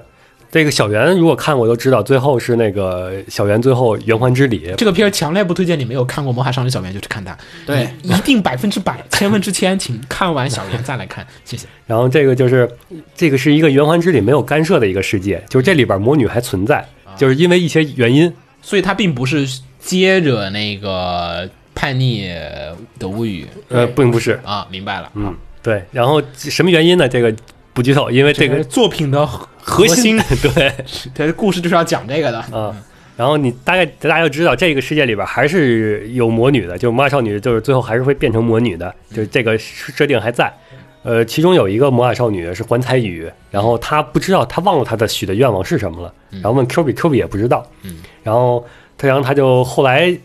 又有一个一个传言，就是一个传闻，嗯，就是说那个想要解决魔法少女的问题，你要去神兵室，然后那里能帮你解决。当那个环到了神兵室之后，然后就看看了小 Q B，就突突然就想起来自己的愿望是治好自己的妹妹，但是生活中是完全没有任何他妹妹的存在的。嗯，然后他又开始在神兵室里找妹妹。这个城市呢，各种魔女都在，各种魔法少女也都在。从这个城市里边展开了一推个理故事，对，可以理解为就是那种魔魔女特异点，魔法少女的世界的一个特异 一特异点。我们用 FGO 来介绍《魔法少女小圆》的外传，也是不有点其实想象力，其实我想问，太牛逼了！我想问秦九一个问题啊，他完全按照手游剧情对吧？啊不不他不改了的我先说一下，这个它虽然是那个从手游改编，嗯但是它并不是完全按照手游剧情来的，有嗯搞了些个新故起了个新故事，还是主线主线没变吧？没，变，嗯但那是就一些行了人物的命运，就是目前来说已经跟哎那肯定要改主线的呃手游刀太多了好吗？啊，就是剧情发展它不一样了，对。就是起开始主还线是一只样要的。是主线，然后，因为它是分割放送，所以说这个前半部分这些人物虽然说命运发生了变化，嗯但是会造成什么影响，目前还没有说。啊，嗯明白。然后他这个作品，我的感觉就是，这个作品本身的整整个的主题就是一个诡异，诡异啊对，诡异，跟原作就是手游比，它删减了很多的日常部分，但是它又不像那个就是小圆啊原小圆那小圆那个是一条主线，就五个人一条主线。 ，OK，它这个因为手游改手游的话，你会知道有很多很多人物各种穿插着进来，啊是是，你就是你每次一个人物的主线故事其实可以写很长的。对，所以说它这个表现形式更像是一个一个单元剧，然后串一条主线那种感觉似的，就是每个单元剧解开一解开一个拼图，啊然后慢慢慢慢到最后给你哎拼完整了，然后最后给你爆发出所来以，。所以我推测是不是现在嗯目前的剧情我没有看完哈，嗯我随便看了两集，就是它的剧情就是第一集出一个角色，第二集出一个角色，第三集出一个角色，然后几个人组成一个新的小队，然后第四个角色、第五个角色成成为新的小队，然后大家就是五色是应该是就是按这个顺序出的 OK 但是其他的人是穿插进来的。啊就是路过遇见一个新同学这样子啊，同时呢，这个原作人物也在，就是马里学姐他们都都在，嗯然后也是因为一些原因会进来。啊，然后目前只有粉毛和黑毛还没有出现。但是感觉应该还是会出现了啊，对吧，看点的话有一个是。小圆笔跟就是魔圆笔，就是只看过魔圆，我就喜欢那个小圆那几个人，可以期待一下，就是那后些面再登场的对后面登场的人物，他们对整个作品的影响，嗯就是因为这个整个设定变了，同样的人物性格，就是比如说嗯那个马尾学姐，啊，它是个平行宇宙的对嗯马美学姐，并不是我们认识的那个马美学姐。大家看过《魔缘》都知道，马尾学姐，比如说在那啊个在某个世界线里知道了会变成魔女，然后就把所有人都杀了明白啊。明然后呢，这里边的话呢，她知道这之后，她会有什么变化？尤其是这个城市里边，因为一些缘由，那个就是把 Q B 给阻挡在 外头了。所以你其实这个推荐的人群，基本就是麻辣少女小圆的粉丝。肯定是小小圆的粉，应该是手游粉。跟手游还是有些区啊我别觉的。得他目的就是让那些没玩手游对他的小圆粉丝来。它弱化了手游里人物的那些剧情，嗯，就是它强化了是整个世界的剧情，就是包括它的这个整个这个整个城市的那个就是魔女那种诡异的渲染气氛，然后以及最后那个所有魔法少女集结起来，就是像那种像那种一种纳粹的那种主义那种的。展开了一个就是魔缘里边没有提到问题，就是我们是魔法少女，我们比人类强。然后、哦、那我我靠，居然往这边走啊！对，往这边走。对我们那个为什么要接受这种命运啊，啊？牛逼！我靠，居哦然是这么一个作品啊！可以，可以，行，我先念个长评论哈，就一个，就是古川真良写的，说是这个惊喜之作，一月番 TOP。这个原作游戏剧情，我觉得有意思的地方是在于，一是几个女孩子的心理状态的一种描写。另外呢，一个是这个 Magis 是吧？是叫对啊，马基斯就是他是他们这个就魔法少女组织，一个是关于这个 Magis 这个组织的一个来历和想法，但是呢，游戏剧情的短板也很明显，太长，推剧情不动脑子，部分的剧情让人觉得相当的幼稚，让人摸不着头脑。人物的行为动机除了这个。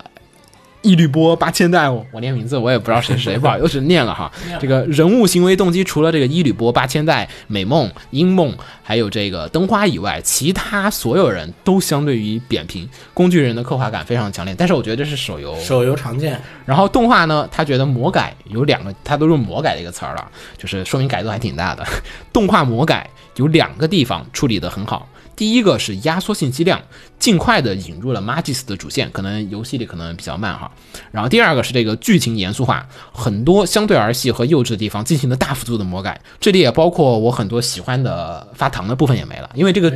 就因为演整个剧情是很严肃的，你突然出来一个糖，就感觉很诡异， 啊、更诡异了。所以就是为了让动画的整体化，它其实是做了很多就是动过脑子之后的删减和调整，嗯，这挺好的。然后呢，但是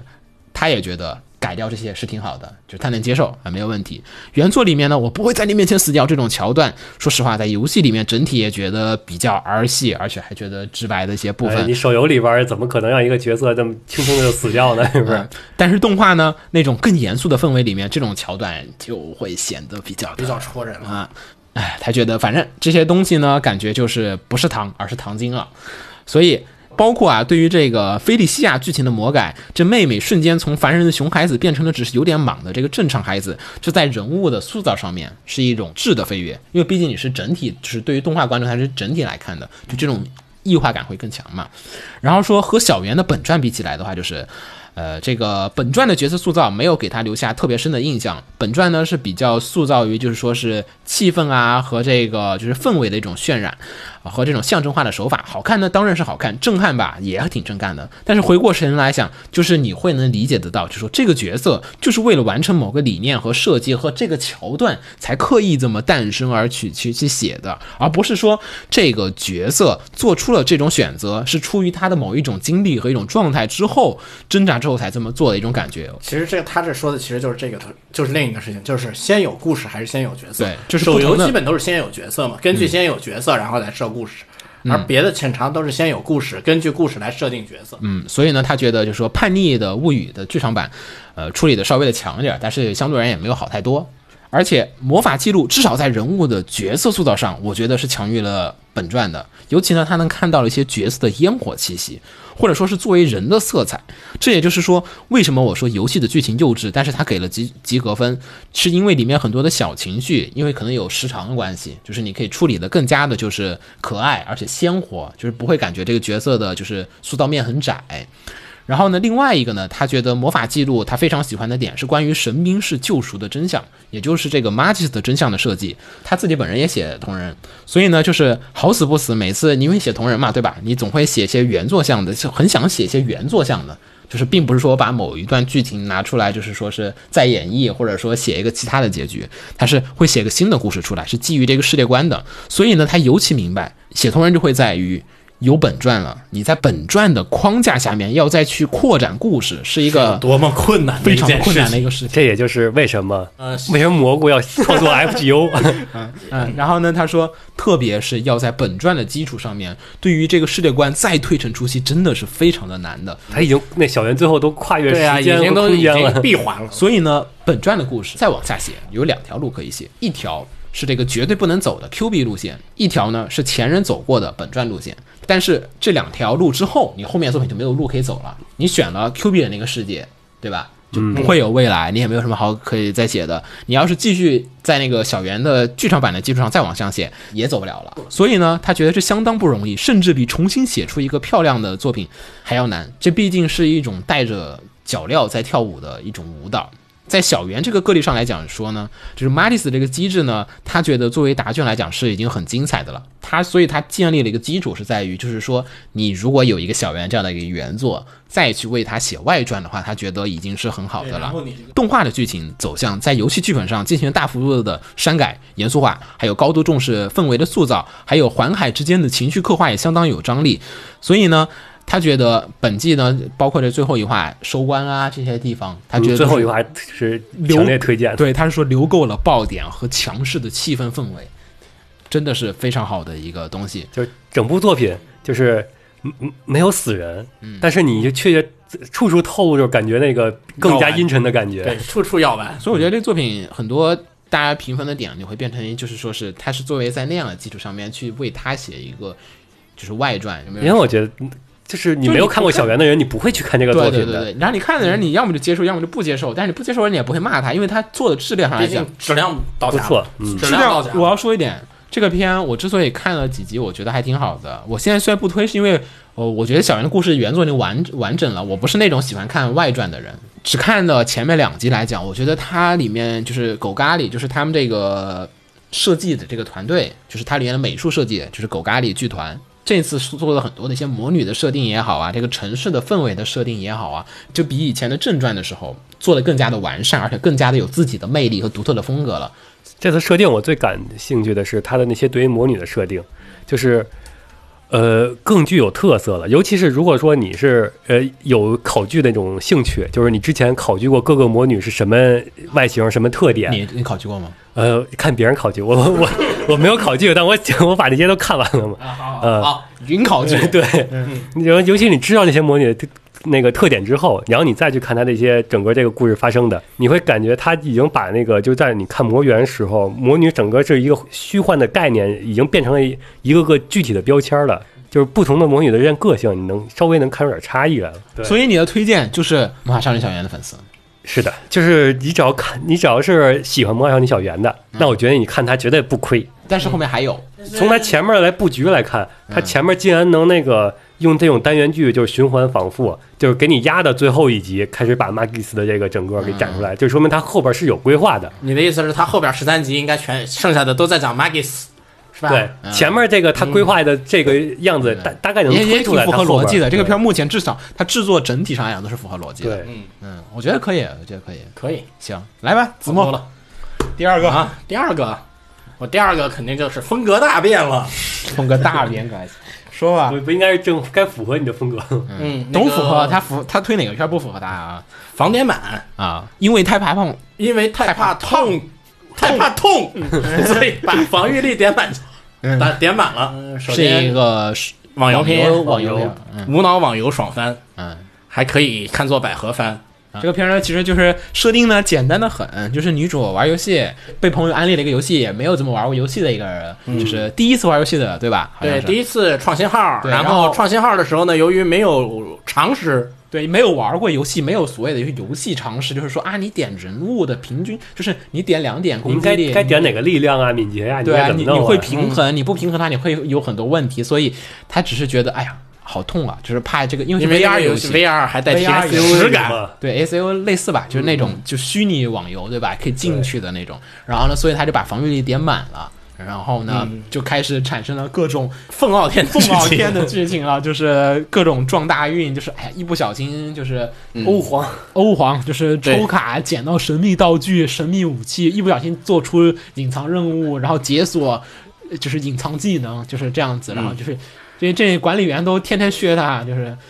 没有没有管没理员有到后期都已经放弃了。嗯这样子的一个故事，一个故事啊，设定就是这样子了，表面上就是这样子的一个东西了。哎，怎然么后说它也是就是这样子一个东西，没有什么深层的东西了。但是但是你这网游作品这么多对吧？对咱们就你推荐他。啊你这设定好的作品大把大把的是吧？对，尤你为其什么这推季设定好的作品，至少还有一个比他强。嗯，但我为什么推荐他呢？对你得说明白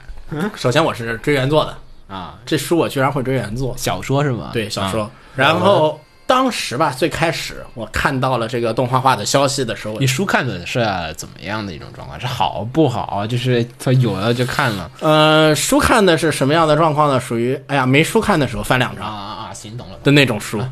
然后看到他动画化的时候，给我的感觉就是，这书也有人投钱啊。因为毕竟，因为我也是开始看的时候，我也觉得，嗯，明明有这么多作品，为什么对，有这么多好作品、好故事的作品，为什么投钱投这个呀？然后 PV 出了，这个 PV 做的不错啊，啊是吗还算有，还算那个投资还挺上心的，嗯，认认真然后挺认真的，我就决定去看一下这个片了。然后看这个片的时候，就出乎我的意料了。你可能 PV 做个好的，本传随便来了。没有想到呢，动画本身比 PV 还认真。实话，咱们没有，虽然没有扫雷七月新番什么的来着，对吧？嗯。但是你那有一些什么异世界魔王什么那些作画，就是已经飘上宇宙了。这个片儿对，这个片的作画很精每一细，集都很 OK 的，对，每一集都很 OK。 OK。然后呢，它那个游戏世界吧，嗯幻想中还扣着一点可爱的那种嗯女生风格吧，它把握的很准确。它所有的动物什么的，就所谓的怪，理论上可能会觉得恶心的或者恐怖的，嗯它都透着一丝的可爱。都加了滤镜，都加了可爱的滤镜，明显上来说就是说这是一个轻度向的网游，嗯就能让你感觉得到，其实这个网游是一个面向轻轻度的面向绝大多数人的，甚至做的非常的可爱。你觉得拿得住手，推荐的卖点是什么？推荐的卖点是什么？对就是你说肯定就只有一个核心卖点。点，核心卖点是什么？核心卖点就是说，你看这个片特别爽，不是，我跟你讲，你这这不网这个文不感太好觉百说，就每个片儿都是爽，基本。 基本都是爽。这 个对这个你这核个不心行不爽的话能推荐吗？对，核心卖点是我什看么？着别扭核心卖点是什么？核心卖点其实就是说，看那个女主犯傻的时候特别的可爱。但我觉得你这卖点哈，首先一点哈，咱们就先先分析，好久又没说又没说好好说网文这事儿了，啊咱们再说一下吧。就说你这个网游改对吧？嗯，开挂，你看现在日本的网文就常见的这种庸俗套路就是开挂，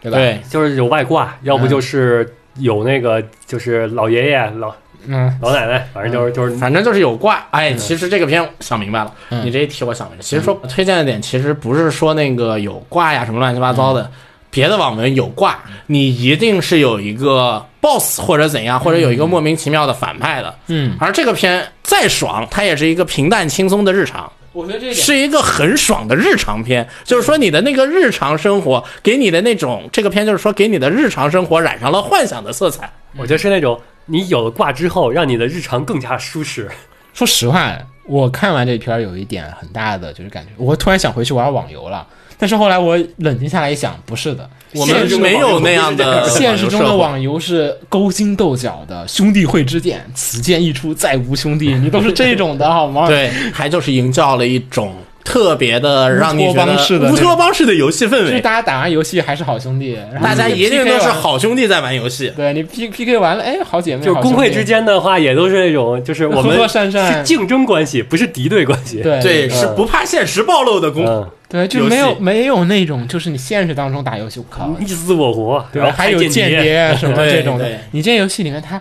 不是这样子的，它整体都是一个嗯，就是功利心不就是强玩，着好就好玩就完对，了。尤其女就是很多人喜欢这个片儿的角色，大家都应该是喜欢女主。对吧？觉得嗯对很很多人都是喜欢女主，我觉得很大一点就是在于女主没有那种极强的功利心，就是女主是单纯的享受游戏的乐趣，对，你看那个很多作品里面开，我觉得我能分析出来的网文作品，大家都是开挂，对吧？嗯然后开完挂之后的目的是爽，对吧？他爽的话，是他要想尽办法让自己更爽。嗯，他他是刻意的去寻找那些就是 OK，我要想获得更强的装备，我要怎么用用我这个作弊的技能开挂的技就是能，你要用挂或者干什么，你得这个有目的性。对，他就目的性、功利心非常的强。但是你这个片儿梅普鲁这个女主，她是我什么也没有做，人在家中坐，挂从天上来，天天都是给我送挂，我也没 什么。有挂了和没挂了，其实也 都一样。对，都一样，就是我并不是刻意的去寻找某一个挂，是挂给我了，我就随随便用了。但是我还还是还是在寻找游戏世界的乐趣。就看的时候有一种感觉，就是普通的龙傲天作品，就是我赚大钱，然后去逆袭当总啊对对裁对，是那种然的。后这种的话就是女主啊，我我突然间有一大堆钱了，那我还是在家呃买买买买买买，对，买哎买呀，买买这个衣服，然后逛门逛逛，跟大家一起玩大概玩。不、嗯，不会有那种改变了什么很多东西，所以是这种纯真天真，然后包括它事件的那种和谐，给你创作出了一种乌托邦幻想的那种网游世界，对他的这个网游世界，我觉得才是真正意义上的幻想，就是哪有可能？就是你现实中你玩网游的你就知道不现实，就算你四个好友一起打，你报了什么？我没有报，对，那种就是你会有那种不平感。但是这游戏大家都对吧？你没有人嫉妒说啊，威普鲁德那个装备为什么我没有？嗯，所以这片儿就是社畜终极治愈片，对社畜片猛男片儿，就是你真的像猛男片就是这就样是子的。如果你回家之后，你看这个动画，你比你自己去玩网游还要舒服。呃是的，是的。然后这片儿还有比较牛逼的、比较好的地方，就是说他把那个剧情处理加快了许多。啊，这原作优势没办法了，它比原作好很多，这是我它比原作好很多，它加快了很多。漫画版，我真的是看了之后我就再也不想看，就是就觉得不好看，你知道吧？嗯，不它是我漫漫画太拖沓了吧？ 就就拖沓，你就觉得一个角色和漫无目的， 就因为你因为你看作品，你总会在寻求主线，但是我对。没有想到他动画做出来了，我就能接受了，没有主线也可以啊，为什么要主线呢？ 对啊，所以就是发爪心牛逼呀、啊而且它虽然是个这样的片儿哈，大家可能觉得就是说战斗啊什么，它会糊弄一下，糊弄一下，但是它战斗画的最细 对，战战反而就是你反光正就是说，四月如果战斗作画出骂的，他能出卖的他能学绝好几对遍有好几遍。对就你光截他的 GF 就战斗哪一段，你根本不知道是跟这个片儿是那种。就就是他那那个沙夏打那个水下那个打鱼的时候，打鱼那个时候，抓我都惊呆了，我说 就挺认认真真的，反而你刀剑那个正经的自己 的该好好打的时候，你刀剑对不来吧了？。嗯你圣剑的那个打斗都不行，真的，我我不不吹牛，这个片儿里的打斗比你圣剑片儿的好，嗯，啊，对，真的，这咱咱不说比你。塔塔那段要好多对了。你打各种东西，它都有一些设计在里面的。反正就是这样的一个作品啦。你这看是一，个很奇怪的红作红品。茶又要说我了，这你为什么推这种无剧情的爽片儿？就是，而且还要出第二季了，对，双倍的快乐又来了。而且第二季，第二季我作作为剧透党，我只想吃，我我我可以肯定第二季只会更爽。就这就是这片儿虽然没有剧情，漫无目的，然后你总会想看下一集。然后咱们我看看，我就选一个吧。不好意思，这次还是长评，怎么都长大家都喜写得欢很长认真 评，大家认真。啊？这个来吧，补丁的这个，他说这部作品呢，动画比漫画更好，虽然呢漫画细节更多，真的。我也觉得漫画不好，这个但是呢，漫画看不出这个感觉，也可能是漫画更新太慢的问题。他们把网游玩出了单机的感觉，这点极其的特别。特别是经过了十多年的引导与选择之后，国内呢大多数人都沉迷在拼技术，这个我相信所有玩网游人最后没有办法，最后都会会到提输殊途同归，这没办法，你只能大多数人最后都会变成沉迷于拼技术、攀比物品、装备这样子的环境下面。它是从掌机，然后单机进入游戏的，所以呢，虽然操作很渣，但是对于玩这个挖掘游戏的设定啊，和朋友们一起作死啊，还有就是给他们增加游戏难度啊，这这这这这一变点着花样通关才是我玩游戏的最大乐趣。 然后包括挖掘一个卡组的特性打牌呀、不过目前卡圈也不欢迎我这种娱乐型的玩家了啊。然后呢，这个作品呢，他把那些不重要的战斗呢都略过了，把最大的乐趣和隐藏细节探索放成了这个游戏的一个核心。然后呢，为游戏玩家间设定了极其友好的氛围，十分的令人向往。没有传统网游当中的勾心斗角、沟壑难平，也没有八一八、吃瓜这些就是各种各样的八卦圈子。呃，其实也有八卦圈子，对反而啊，很严重，那个梅普鲁八卦圈专属八卦圈好吗？然后呢，而且根据剑圣最后的话来说呢，啊，我最后也要去挖掘更多的技能了，可以知道这个游戏的细节啊，还有各种东西都很大的，极其庞大。所以呢，动画呢把大多数次要的路途战斗都省略，省成 PPT，大家都不会很反感，说啊你为什么不做这些他战斗？不是那种在你想到他动的时候给你放 PPT，对他，他它是是加快那些就是不不是很重要的流程。对，然后呢，把各个玩家之中随和的心态表现出来。大部分的玩家最后都只是会说一句来说，哎呀，真不愧是梅普鲁啊，就就完了，不会嫉妒他啊、所以呢，虽然女主最为特别，但是大家因为她的发现也获得了不少的乐趣。所以我认为这是一种理想化的游戏心态。所以呢，要不是最近和这个网友就是联机作死，我都要认为这种网游心态要绝迹了。没了，啊，删是不说了，这这重复了我们就不说了，不好意思啊。大概就是这样子的作品。所以我推荐社畜片，广大的压力精神很大的人可以看一下这一片儿，真的是每周，当时我每周都追着看，就是每周减压片，对，行，来，该我是吧？对，第二个片儿来吧，这个，然后那我推的片是这个神推偶像登上武道馆，我就死而无憾。啊。这个片儿讲述的呢，就是一个女性上班族呢，她在这个就是呃就是某一天就是这个回家途中路过的时候，路过了公园。这个在公园当中呢，就是接到了就是路边的这种路过的地下偶像发来的小传单，说，哎，我们要在这个公园的有一个小活动上面出演唱歌跳舞，你不妨来看一看。然后她去看了这个表演，然后就然后就迷上了一个迷上美了少里女面其中的一个，就是就因为这种偶像都是组合嘛，就迷上了其中的一个角色，从此大为转变，变成了。其实我觉得可以算一蹶不振，嗯一蹶不振。辞掉了工你作。那个简简单来说，就一个上班族遇到了一个人发传单，然后从此之后 他辞掉了工作，开始家里蹲。 家里蹲，然后开始变成就是天天只参加偶像活动，这把不是邪教吗？就是 其实差不多吧，就是把偶像活动作为了自己的生活的唯一目的，嗯对吧？工作也只是为了去赚钱买他卖他 的支持 CD，变成了这样子的一个支持东西。然后呢，剩下的故事，所有的故事基本都在讲他作为一个单推偶像宅，怎么样去推一个地下偶像里面的组合里面的一个人的这样的一个故事。然后通过这个故事来去给大家展现偶像宅的方方面面，因为他身边还有其他不同的偶像宅。嗯啊，然后呢，再去然后当然主线还是在讲他跟那个他喜欢的那个偶像之间的一些这种互动的这样的一个青百合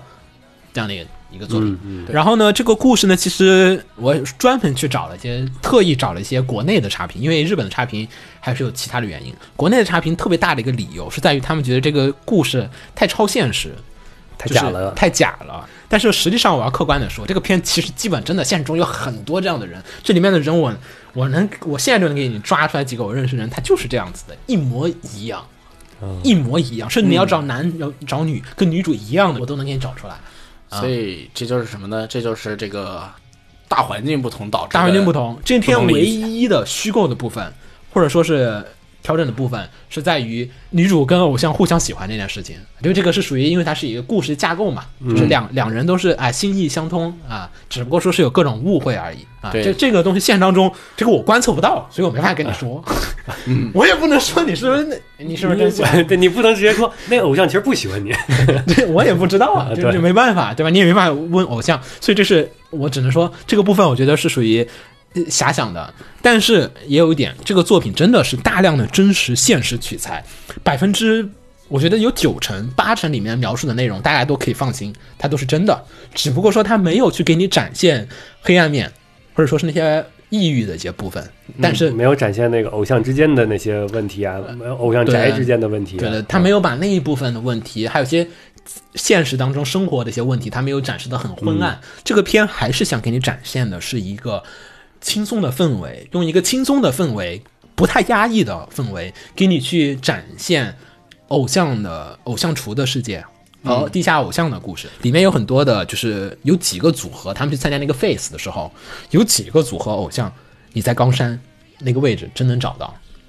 就确实是有的。那个之前那个雪峰有个同学，他有一个学长吧，就是他他他还就是之前帮买那个 A 那个 AKB 的票，AKB 要票要抽选的，他还介绍过，他说这个组合他确实知道在哪儿哪儿就存在，就是所以这个片里面大部分的内容它都是真实取材实景啊，所以这个东西因为高山是确实存在嘛，啊，那就那些 f a s 里边那些，就是那些服装也都是真实的那些偶像团体的一些服饰。对，应该是嗯我哦这个我没有核查过，但是我觉得应该是，可能有版权原因，它改了一点吧。哦啊，但是这些组合它都是确实存在。我我稍微推荐点课外拓展，嗯，大家可以去看那个三宅拍的一个纪录片儿，他之前拍过那个《Break Lace》，那他拍了一个讲东京偶像的，这是一个女导演，然后呢，呃，日本日本人，然后在英国留过学，然后呢拍的一个系列的，但他他很多纪录片我都很喜欢，他拍这个片呢叫做《东京偶像》。就直接是他拍了一个东京地下的一个偶像组合，呃，一个地下偶像，就一个地下偶像，然后和他的那个粉丝应援团，因为粉丝应援团怎么砸钱，然后甚至自己成立一个就是小公司，然后帮他们把他们的偶像给推出去，然后让这个偶像单独出道。就是从那个偶像组合里面出来单独出道，讲这样的一个故事。你觉得那呃个片儿你觉得虚构吗？不是，它是个纪录片，真的。所以我觉得应该不是假的，它里面展现的东西，所以这些人都是现实存在。大家可以去看一下那个《东京偶像》那个纪录片儿，可以给你讲的大概明白。所以这个片儿，我觉得超现实特别简单的一个理由，是因为我们的生活跟他们的生活是不一样的。你这两个社会啊，你这大家的这种完全不一样，只不过说是你不了解，所以说你觉得它有点超觉现得实，太假了但是那个确实是他们的现实和他们的一些思维。就是那个《东京偶像》那个片有一句那个访谈有一句名言，我觉得特别印象深刻，就是说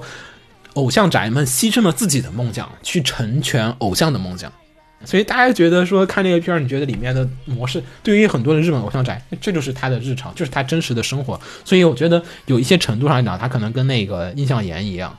就是他是让圈内人有一种莞尔一笑的既视感。真的、啊，我也有啊，有的有的有的，全部都有，真的。你要想去了解偶像的一些生活环境和偶像宅的模式的话，你去看一下这个片儿，我觉得你可以大概了解日本的偶像宅大概是什么样的一个心态和一种这种模式。我觉得里面每一个人我都看完就是感觉啊，现实中确实好多认识的人就是这样子的，因为它里边不同的不同偶像宅也是有不同的那个分类的，我觉得对也是，它是浓缩了某一部分偶像宅，然后在形成了一个人。然后凝形聚象一个凝凝凝聚成的一个人。所以这个片呢，我觉得它有美化的部分，缺点就是美化了。嗯，它里面有大量的美化，因为毕竟说实话，偶像这个日本的这种偶像行业，很多西方媒体也好，国内媒体也好，大家都会批判，就是说是这是一种就是消费消费陷阱，消费消费陷陷阱，嗯，对，你在消费偶像本身，也在消费偶像宅本身，就双方互相的在进行一种大量的消费，去做一些看似没有意义的一些事情，就不创造任何那个生产。有点小型宗教那种感觉吧，可对能确实是。但是，但是它里面又加了很多金钱的要素，你要想跟偶像握手，得拍个照，然后就给你五秒钟的时间，嗯，然后这些东西都很奇怪，就是在很多人看来都很奇怪，嗯。但是你对于日本人来讲，确实在就是生活的一部分，它轻松的氛围完全是在于那个把那些加了滤镜嘛，滤镜之后，让你觉得哎呀不是个事儿，但你仔细一想，不太好，怎么怎么就样？应该是你要只我只只是看那个作品啊，我觉得很好，嗯然后你要一把它呃映你射到再现思实考中，一下，嗯，就就不太好。对，你嗯作品里面看那个那个惠利飘，他在那个走在路上，那旁边那些人就是普通人鄙夷的眼神，一些人都是为人鄙夷的眼神，那可不是一个事儿好吗？那那灰暗的毒，你要有多强大？多强！大的内心才能这不承就认一个这个反馈了吗？你越是被鄙夷，你越寄希望于偶像，对，然后你越寄希望偶像，你的你的整个社会环境就越恶劣。所以呢，这个作品我作为我的状况下，我觉得它是一个纪实作品，只是说它有一些春秋笔法，推荐大家去看一下，因为就是在也稍微了解一下日本日式偶像的一嗯，个差不多差不多，你运作模式其实不是偶像，因为这个片儿更多是在于推的人，啊，对，是粉丝，他能以粉丝视角，很少有视角去讲粉丝，然后又讲的这么好。当然，所有这些东西都是来自于原作的推荐点，对吧？原作我也推荐大家看。然后我们来说说这个动画，动画呢作画相当 OK 啊，没有崩，而且咱们舞就蹈说舞蹈，舞蹈是别的本都不想提了绝对是这几年的扛把子。他不少啊，他的跳、唱歌、跳舞，然后设计各种各样的都有。而且呢，他的舞台背景场景的描述和刻画，他也不是那种就一味的夸张和华丽。IMAX 的很多场景，其实说实话，就是嗯，嗯，真实感、烟火感差一点儿。但是这个片儿的很多的场景，就是你要是去秋叶原，你看过几个地下偶像，你就会知道，哎，这真的就是这样子的。那个排队的一些场所都是现实当中取景的，然后就这真就是地下偶像了，就就是不是就是那些那些场馆你能找到对应的地方。嗯，行。然后这个片儿没有什么太多好说的，只是说单纯的这个题材，我想给大家推荐一下。然后咱们看一眼有没有听众，我觉得是有的。上一个没有留名字的听众，然后他说的是这个，处于对于偶像宅的好奇而来的，也确实了解到了一些行为和心态。后面的重点呢转到了飘哥和五菜的这个互动，就是女主和她喜欢的偶像之间的互动上面，萌妹子在一起就很好了，有感情的互动就更好了啊、你嗯看，如果说把女主还成男主的话，这不行片儿了不行了。嗯不，行了，所以这是为了让这个片儿合理首的，先就不会有那么多互动，嗯，会有就很很多难了新的问题出现了，你就没有办法很好的去享受和接受他周围的这些人际的关系，你会但把舞菜，但把偶像团换成男团呢？也会就女变成主加其他男团也不行，不，都换，嗯你会变成这个片儿它男性毕追男团呢？这个片它毕竟不是那个男性专业的男团可能还行，对，只要我就说只要换成男性追就男只有团，同性才行，嗯，可能可能只有就是异性的话会有会让这个更多片的问题。嗯至少这边他写同性，他也不是往就是哦不就是是不同往性爱恋情上爱走之嘛间上升，对吧？对。然后子龙说的强推，这个片呢是讲偶像和偶像厨之间的关系，比起一般的偶像片，就只有偶像的成长啊、努力啊、还有羁绊啊、还有演出啊。这个片子的就是偶像宅的部分讲得非常的好。然后呢，和这个偶像部分进行了一些调调剂。一般的偶像片，除非是佐贺那种不务正业的嗯片儿，沙雕偶像对，一般他是看不进去的。但是这个片儿真的很好看啊，里面传达出来的偶像和偶像宅之间的关系蛮有感触的。呃，这个我要说一下，它确实还是有美化的，所以我推荐大家一定要去看三宅的那个《东京偶像》那个纪录片，拍的真的相当的，就是就是它不是最好，不是最全的，但是会比这个片儿更多的揭露黑暗面。嗯，然后但是呢又让它合理。嗯，然后就说，虽然我自己不是偶像宅，但是这种感情我能理解了。惠里飘就是女主，真的很可爱啊，就是搞笑的那些部分让我觉得非常的有趣。宅宅三人组也反映出了偶像宅的不同人群，确实，他这个写的很好。呃嗯，他把每个宅都分成了一类嘛，啊，就就一个人，他代表了某一个人类代表一类推，这作者想的也还是想过了的。然后呢，宅宅三人组反映了宅群的不同的人群，像是熊左先生啊，他是这种活动的粉头；你像是阿基，他其实就是那种嘎气脸或者是 Kimo 脸。然后所以呢，这个片他觉得这些方面写的挺好的，而且作画真的很让人舒服，歌也非常的好听，因为歌确实真的好听。嗯然后呢，演出部分也不是令人恼怒的三 D，而且呢，就是就整个来说，如果有自己推的偶像和 Vtuber 的话，或者 Vtuber 的话，反正只要有自己支持的人看这个片儿，你就会有所共鸣。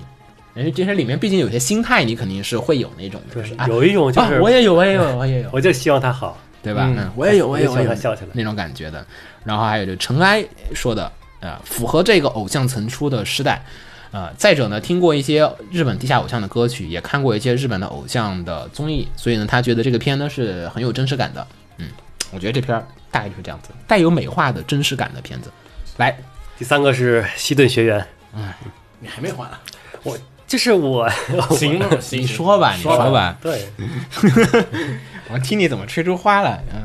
来来来，新的学员，简单讲下设定和故事。简单讲，有一个学员叫西顿学员，嗯，这标准套路对吧？嗯，然后这里边呢是所有动物，嗯，是一男一女、一雄一雌、一公一母，方舟呃，但也不是所有动物吧，它这个就是其西实顿有很多动物吧，对，然后西顿学员属于就是陆上动物的，然后旁边还有以后剧中里边还有什么海洋动物的学校，嗯不同的学校是对不同的动物种类，对，主要讲的呢就是男主是一人类，嗯作为一个人类，然后进呃进入这个学校开始上学，然后与各种动物那个产生的互动，就是建立什么社团，然后标准的一个校园校园群像剧。然后他的那个推进点有一点是，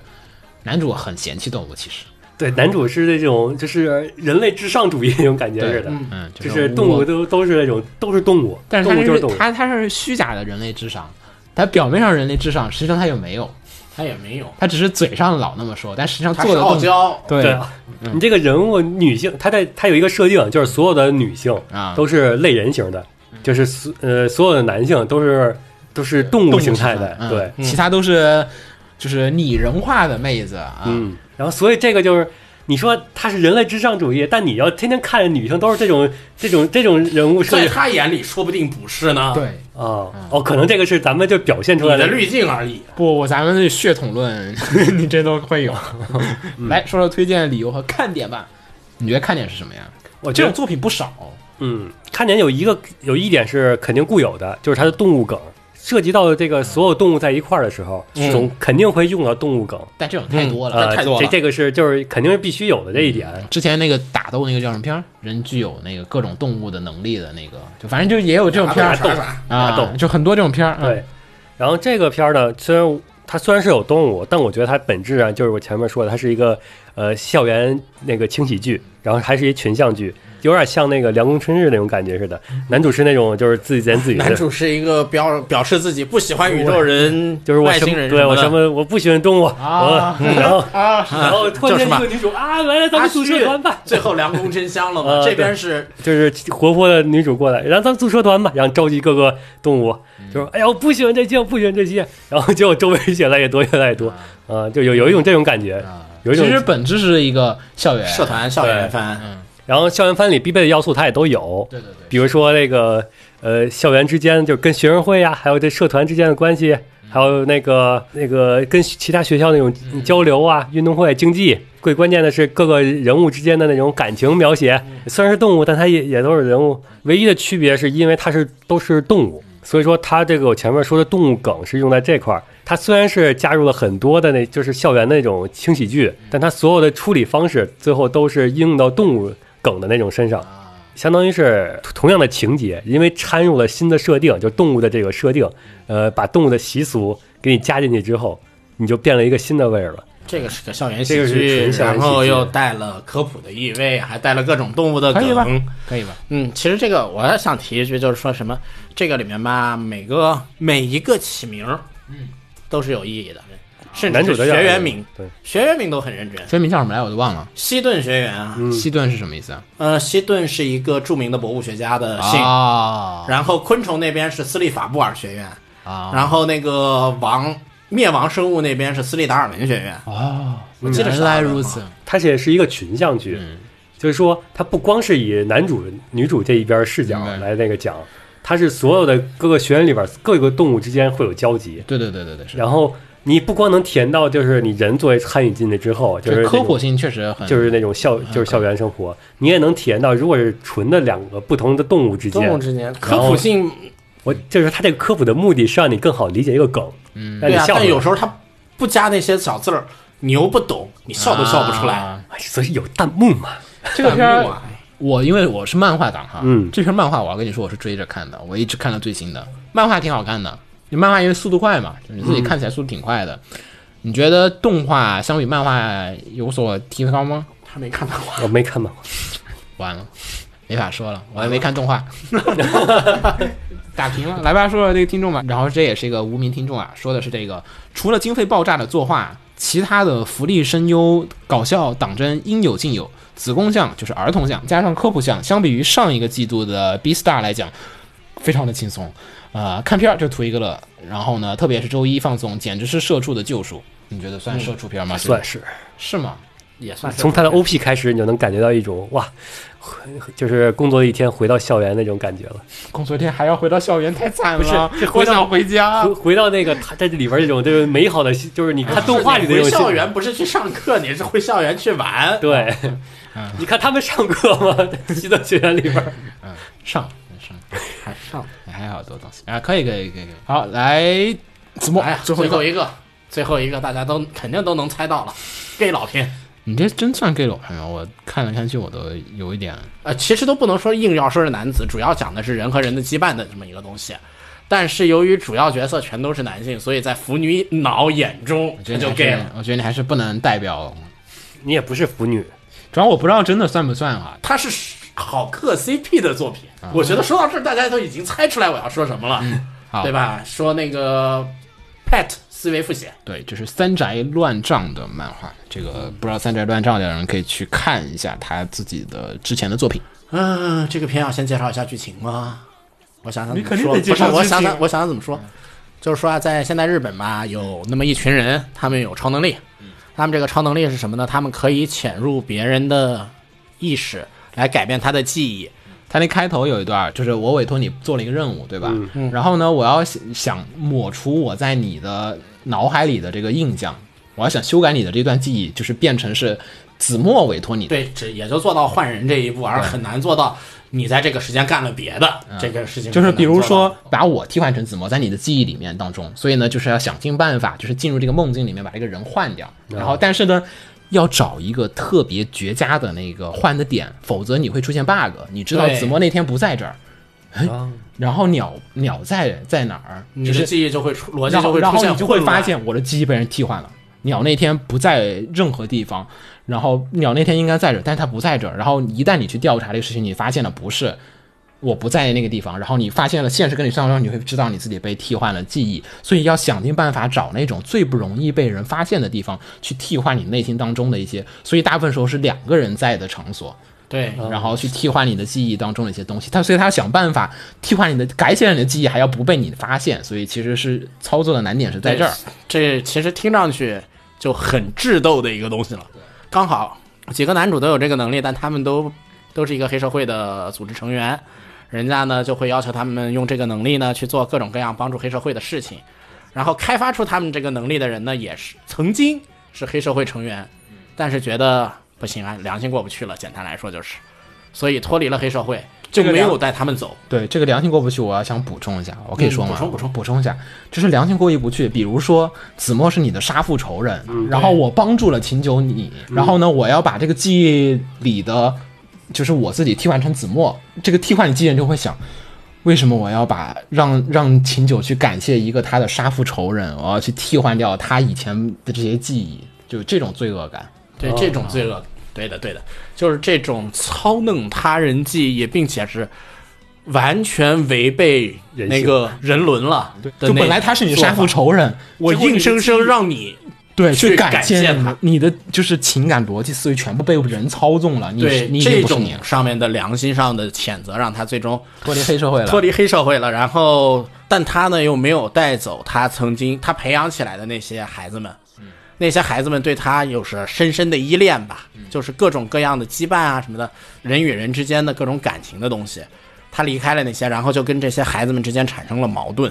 然后呢，这些孩子们就是通过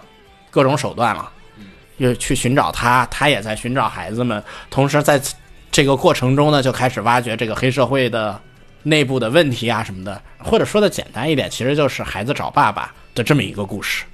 就是我找给予我这个能力能力的的人，归根结底其实是这样的故事。其余中间发生的黑帮啊、战斗啊，还有各种智斗啊，都是一个调剂。你觉得看点在哪儿？这个片我看其实主要就看两个看点，嗯，第一个看点其实就像你刚才说的，嗯，找 bug，啊，就是说他们所有的每一次换季之间，一定要找到的最合适的那个点。他们在哪个点上是怎样做的？怎样决定最合适？他们有没有找出来最合适的点？说白了，还是一个看推理的态度。就是他们如何实行思维复写的这对，第一手个法嗯看点是实行手法，然后第二个看点看的是什么呢？其实看的是男主好多个啊，哎就最年轻的那一位，他的那个呃精神成长，从最开始的角色一的成长嗯角色成长嘛，角色精神的成长，从最开始的依附于谁，到开始慢慢独立、拥有自己的思想的这么一个男主的一个成长流程。嗯，因为他这个设定里面呢，他这个能力的传承呢，一代一代传承下来的人之间，他那个能力其实也像是父传子这么传下来的嘛。但和你现在生活中所想象的人与人、父母之间的关系呢，还不太一样。它有一种怎么说呢？有一种依存感在里面。他这个父子代一定会对父代有一种依存感。我嗯说一下吧，就这个片，其实说实话，我不是很推荐大家看动画，因为动画制作其实，呃，不是特别的好。嗯，而且呢，他的人设很多东西他做了调整。这个原在原作呢，三宅的这个画风本来就很就是很有自己的张力，就有有人会就是还是刚才我说印象岩那个，就是说有人会说，哎呀，画风不能接受，这是艺术问题，这是个艺术问题。就是说，他的画风不是说他画的不好，你知道吗？是他刻意在追求某一种画风，给你去彰显那种人进入梦境当中的自己，然后人被撕扯，然后那种人的那种感情，他用很简单的线条就给你表现出来了。不是说我们看的呃就是传统的那种日本动画的画的那种画风，他画风更有张力。对，这个你需要自己去看漫画，我很难给大家说出什么叫有张力的，就是人物作画，他寥寥几笔能勾勒出一个人的感情和那种就是内心的纠结和那种就是我释然了，我放开了，还有它里面对于梦境世界的刻画，动画里面没办法，你必须画的比就是你得很具象的表现出来，但是你漫画因为就是白底。对吧？然后剩下就只需要画几笔就可以了，你可以留白，跟山水画一样。对，那个漫画它描写那个梦境的效果是远要比你动画对对做的要好。因为你你你漫画可以像山水画一样的画，对吧？但但是动画应该能动起来那种。你动起来的山水画，你觉得会比一张静止的山水画要牛逼吗？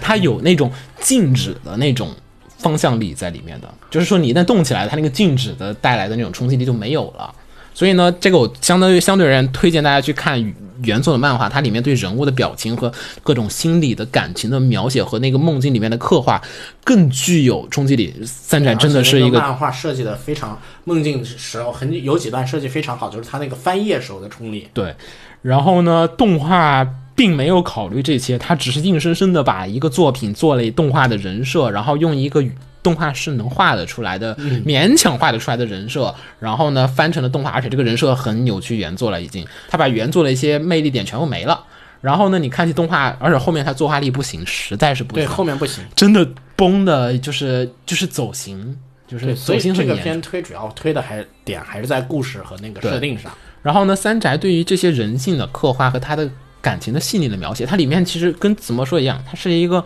寻求一种有一点类似父子，但也有些类似于起源啊或者这样子的关系。本质上来讲是个文学作品，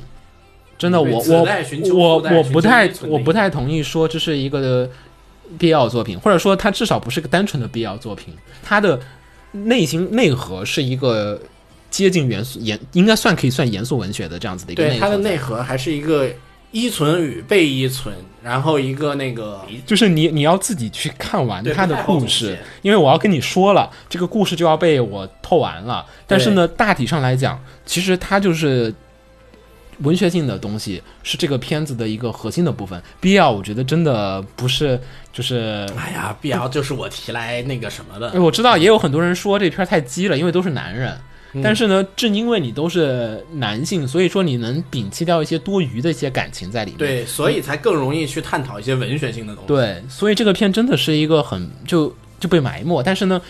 就是大家喜欢去看智斗，就是看他那个思维复写的那些内容东西。但其实它的设定只是为了它的内核去服务的。对，它的智斗部分也不是它的精髓。对它的设定只是为让你引你去看一个作品，然后呢，通过这个东西做一个契机，去给你塑造它里面对于不同就是大量的人物去追随他们的这个以前的前领袖带来的这种人生的感悟，是来自于这个部分。所以这个东西，我觉得这作品你要表面的去看它，你觉得哇，思维复写好酷啊， 可以改人的记忆。你看到后面你会失望的，就是觉得哎，这个记忆设定其实有点扯啊，就是甚至你会觉得。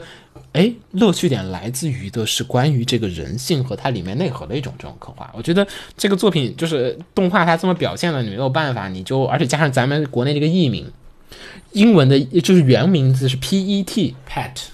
不剧透它这个词的一个关键的真实意思，但是国内直接翻译成了思维复写硬的，我觉得嗯你看思维复写，你就认为这个主题是智思斗维复写嘛，对吧？你会觉得是个智斗，但是实际上它本作不是这样的一个东西，所以，所以呢，我更推荐大家去看一下漫画原作。你呃，这个反正大家你看也基本上是免免费的，对吧？你看个几话，你不会亏的。你看了几话之后，你就会相信我的这些说法绝对是有道理的。就是它这个原作真的是呃很细腻，但是动画改编节奏有问题，人设有问题，扭曲了原来的留白的那种意境感，嗯变成了一个就是好像没有改成功的黑帮 BL，是这样的，是这样的。就就会变成这样子的。但是原作真的不是这样的一个片，所以我看完漫画之后，我很我有点不太满意这个动画，就是就是他他把那些精髓的给弄掉了，而且还没有体现好啊、是这样的一个动片子。画不满意很正常的，这个动画主要还是能推动漫画就行。好，然后呢，这儿思维复写来，这个也写了很多人啊，但是呢，不好意思，这个名字已不见了，被划了黑线。说能是说的名，不是，不知道这找不着名字了，不好意思。能说那就是个，这个很久没有在不看原作的情况下面看漫改作品了。思维复写真的给我带来了惊喜。设定方面，修改记忆并没有让人觉得太过随意，对潜意识的表现手法也非常的直观，而且有趣。它那个思维改写，它是有逻辑在里面的，它不是说我这是个设定，它就能改，它是给了一点小小的设定，但是它怎么改的过程，它是有自己的自圆其说的一套这个说法在里面的。故事呢，着重讲述了多名角色之间的感情纠葛。相对于设定来讲，故事的格局确实太小了。不过呢，我个人倒是非常的喜欢这种不过多的去扩展世界观和内容，但是呢又将伏笔通通回收，把故事讲得完善的作品。缺点就是配角的塑造较为薄弱，如同设定一样，整个故事并没有过多的就是拐弯抹角的地方，感情的描写也很直接，相对而言也比较的细腻，能让人切身体体会的感受到角色的挣扎和他的纠结。但是我觉得这有一个问题，就是动画没办法长时间的保留一些就是就是不说话和静止的一些画面在里面，但是漫画你能感觉和控制到那种意境，所以你我可以不翻页，反而看。对你，你去看着那一大跨页，对吧？你翻页一跨页，对嗯吧？两页都是描写一个人静静的坐在那儿，那个时间是你自己去把握的。但是动画给你一个哗，一个人坐在那儿，我起码要表现好几秒钟才能让你感兴趣的东西，你你很难体会到那种冲击力和意境。动画它漫画它有格子的那个大小的那个冲击力的变化，就是你前一页那个人只有一小格，对吧？翻页咵大页一个跨页，那整个人在那张画面上面，嗯冲击力截然不同。所以这个动画组改编的。没到位，真的没到位，他们没完全没有意识到原作那些神髓，不是说是这个，就是说是什么限制。然后呢，这个我们继续说这个评价哈，这个听众留言继续说，说是这个制作部分呢，逻辑上很清晰，并没有明显的漏洞，全员都是智商在线，而且呢，故事看着也还是挺爽的。故事的后半后半段相对而言比较的沉重，但是随着角色的过去一层一层的被剥开，到最后一集呢，角色之间的冲突和感情爆发都达到了一个就是最高潮，因为他每个角色其实前期他不给你说明白这个人是怎么怎么着的，他是一点点的给你剥洋葱，展露这个人，然后最后面你知道啊，这个人全部在这儿，然后大家的感情纠葛在这一瞬间爆发出来，这个感情的他描写塑造的那种交汇感很厉害，尤其是最后部分的这个景色的展开，角色的台词一滴一瞬间插入，几个一气插入，真的是非常的让人鸡皮疙瘩。然后呢，本剧有大量的普通话，因为它里面是涉及了很多关于中国的一些内容。然后呢，但是因为它那个《刺激父子》，它本质上说是一种。气功啊，气功对，就是它有中国要素，所以有点怪哈、就是就是本季有大量的大量的普奇怪的普通话，但是习以为常之后呢，你也可以作为是沉重剧情下面点小小的乐趣。但我觉得日本人听应该不会觉得是乐趣，这只是中国人的特有感受。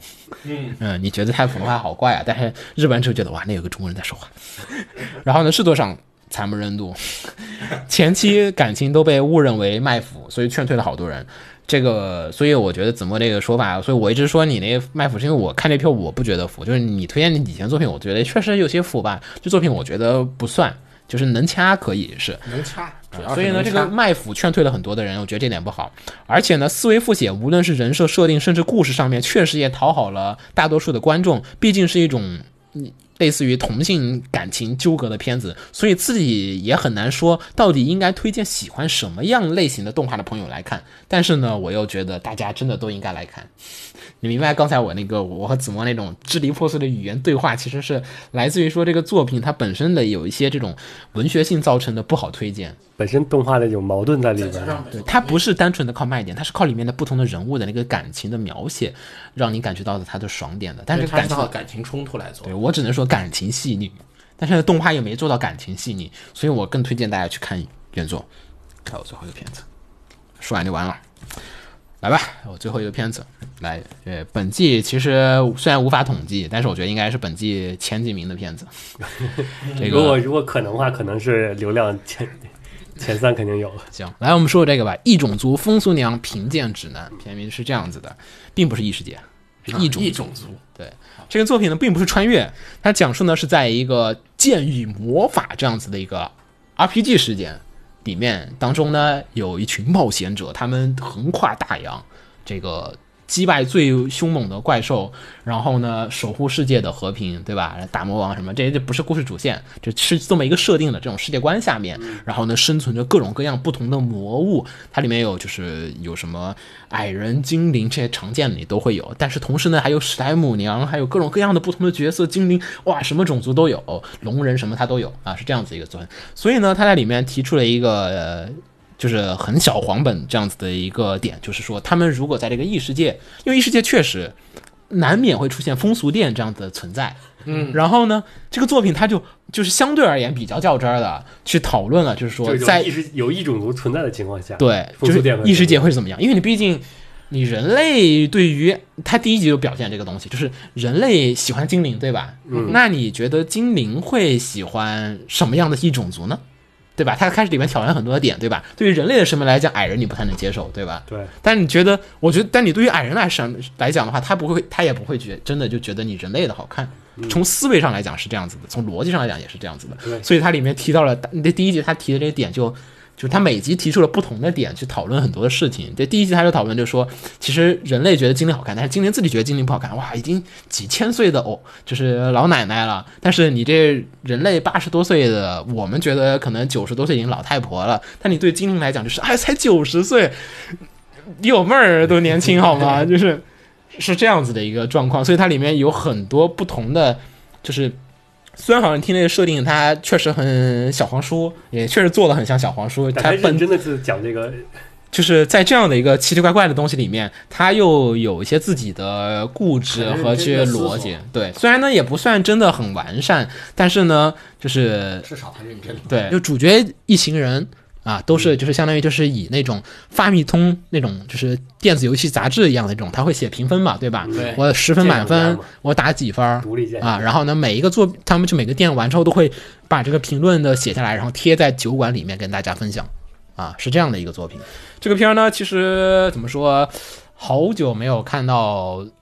它不算擦边啊，我觉得。他算李范，他他不，我觉得他他没有算李帆他它没有那种边儿，就是擦边擦边的意思是什么？什么叫擦边球动画呢？就是说它是个正经动画，它要打着各种旗号变相的给你卖福利。他是个卖福利动画，打着各种旗号，变相的给你正经，这是反过来了。对对，它是反过来的，所以我觉得它不算一个擦边球，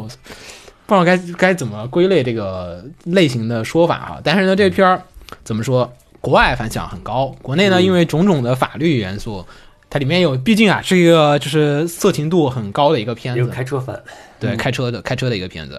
然后呢，这个片儿在欧美其实这次影响的反响啊，特别的，就是特别的高。你比如说像在那个 Animator 上面，它那个新番残留率当中是百分之八十一点三，嗯冠军手为百分之八十一点三，就是说整个片追完之后，嗯，就是这一季放完之后，百个人里面至少有哦八十十一一个人看完八十了，一点三个人看完 了。对他看完了，然后在四将上面还拿到了 Anime of Century，就是这个世纪最好的动画当中的首位。这个有点夸张，然后那个 M A L 上面呢，有人刷分，就是这个分儿您刷的直逼刚练，嗯就是在我估计要是没有人这个控制的话，可能就已经超过刚练了，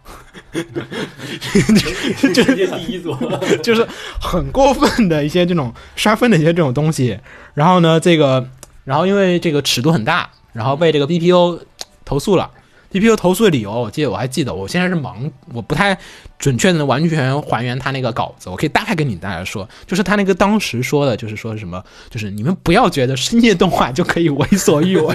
不是说深夜动画了你们就可以放所有的东西的， 有些东西就算是深夜也不能放，请自重，然后被下架了啊。然后那个 Nico 上面也是被投诉，就是说 Nico 投诉的理由就是说这个 Nico 确实嘛，因为你就互联网嘛，什么人随时都能看网上，的所以这审个核不太好，嗯所以呢就给下了啊。所以大概你就能看得出来啊，这个观众啊对于这种艺术的追求，但无穷无尽，就是但是有点过分啊啊！这个片儿呢，首先一点，我们说先说作画，我先说制作质量。我个人觉得，再一次证明了一个观点，就是人被迫去做不想做的事情的时候做不好，但人啊，只要去做他想做的事情的时候，就能特别花功夫和花精力。这个片儿呢，我感觉吧，这个画师们都那种特别有力，就是就是平常感觉充分发挥了主观能动性。 对，就是就是你平常画画都什么玩意儿？这个片儿很多作画，我个人觉得还是挺难的。嗯，有很多不同的角度和姿势，我觉得在你平常很很少画，你知道吗？所以说你就很难画好。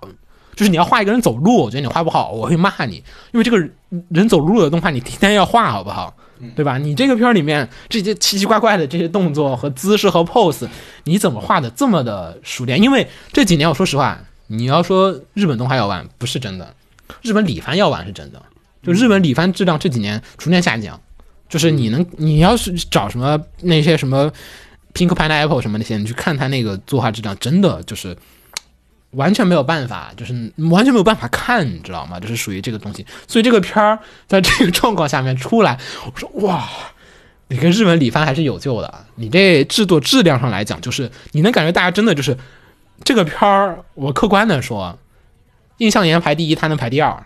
嗯，就是单说过作画是吧？单说作画，就是你有很多部分的作画呀，就是它首先没有兼用卡，就兼用卡真的极少，就是你你每一集各种东西它换着花样来，换着花样的画，然后而且人设丰富，特别难画，就是对于原画擅长最难画的东西就是，我刚会画一个人，下集给我个新人设，你这个片儿每一集一堆新人设主好要吗，他还不是人形儿，嗯，嗯，你还有他那个就是有很多不同的妹子，对吧？你你你看很多片儿里面那个路人妹子很容易画崩，对吧？就是或者画的不好看。这片儿里面大量的角色，他大量的画，他大量的保持那个品控。你崩的部分，我觉得真的很，我很难察觉得到。所以这个片里面，我真的觉得就是这个。就是人逢喜事精神爽那种感觉，就是大家都特别就特别精神，在这里面投入了主观能动性特别强。所以说，大家说这个片儿很有钱，我觉得这是其次的。你这好多片儿砸钱比这个少吗？我不，我不相信你 A Picture 索尼砸个片儿砸国家队比这个片儿花的钱少啊，嗯，对吧？你你好多片儿，我觉得肯定那种商业背后数万的投资、数亿的投资，你这你这片儿其实说实话，这片儿收益率我是持怀疑态度的。你不可能说像高达什么的，我卖个周边儿，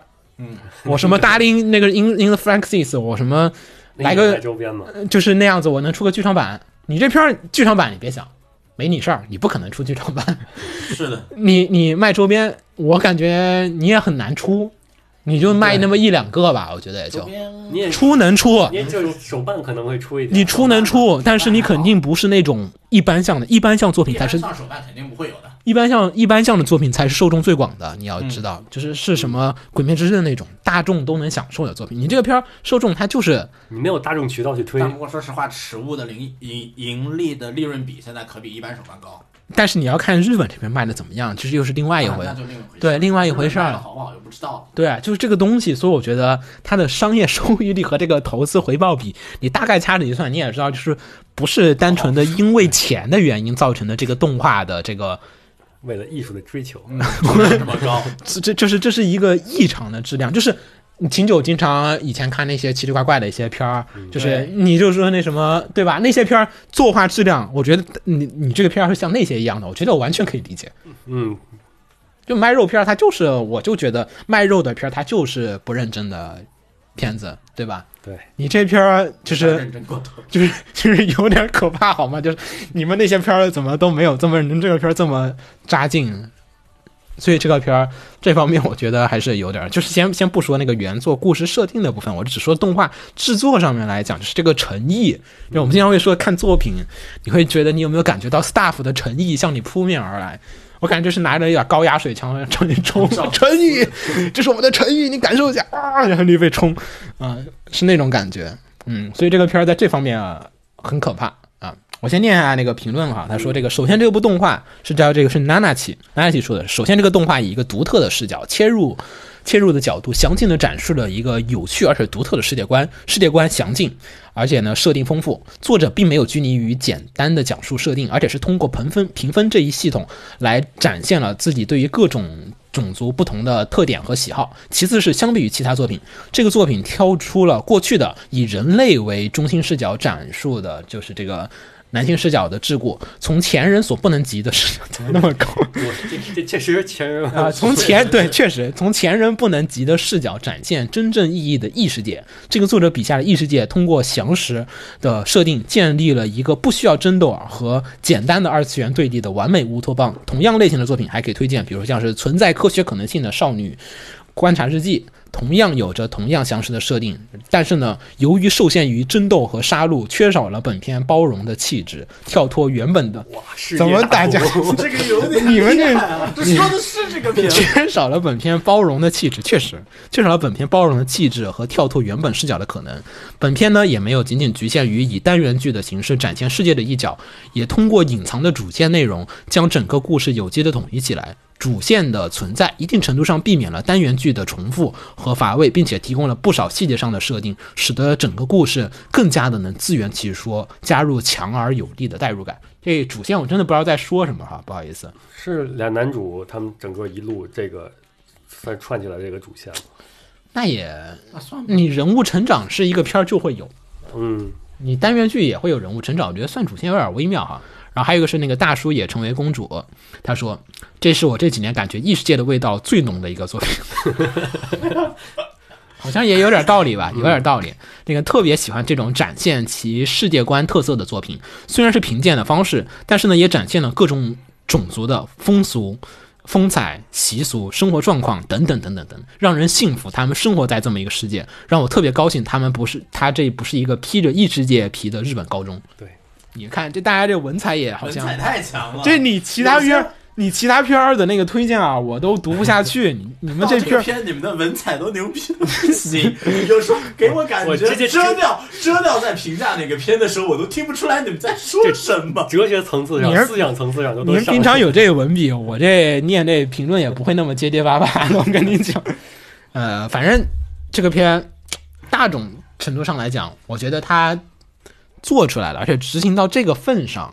呃，我觉得制片人我有点想佩服一下，就是你要把这片落实下来，还挺难的。嗯，嗯，能画这种的人其实不多，真的就不好画，主要是不好画，一个是不好画，而且不愿意画，有些人会，啊、所以你这里面是显然是愿意画的人，就是，啊、开始放之前，我以为他是啊，嗯噱头，就是擦边球，啊。其实这个片儿做成擦边球真的又又不行了，对是吧？你就就做成擦边球，你就觉得嗯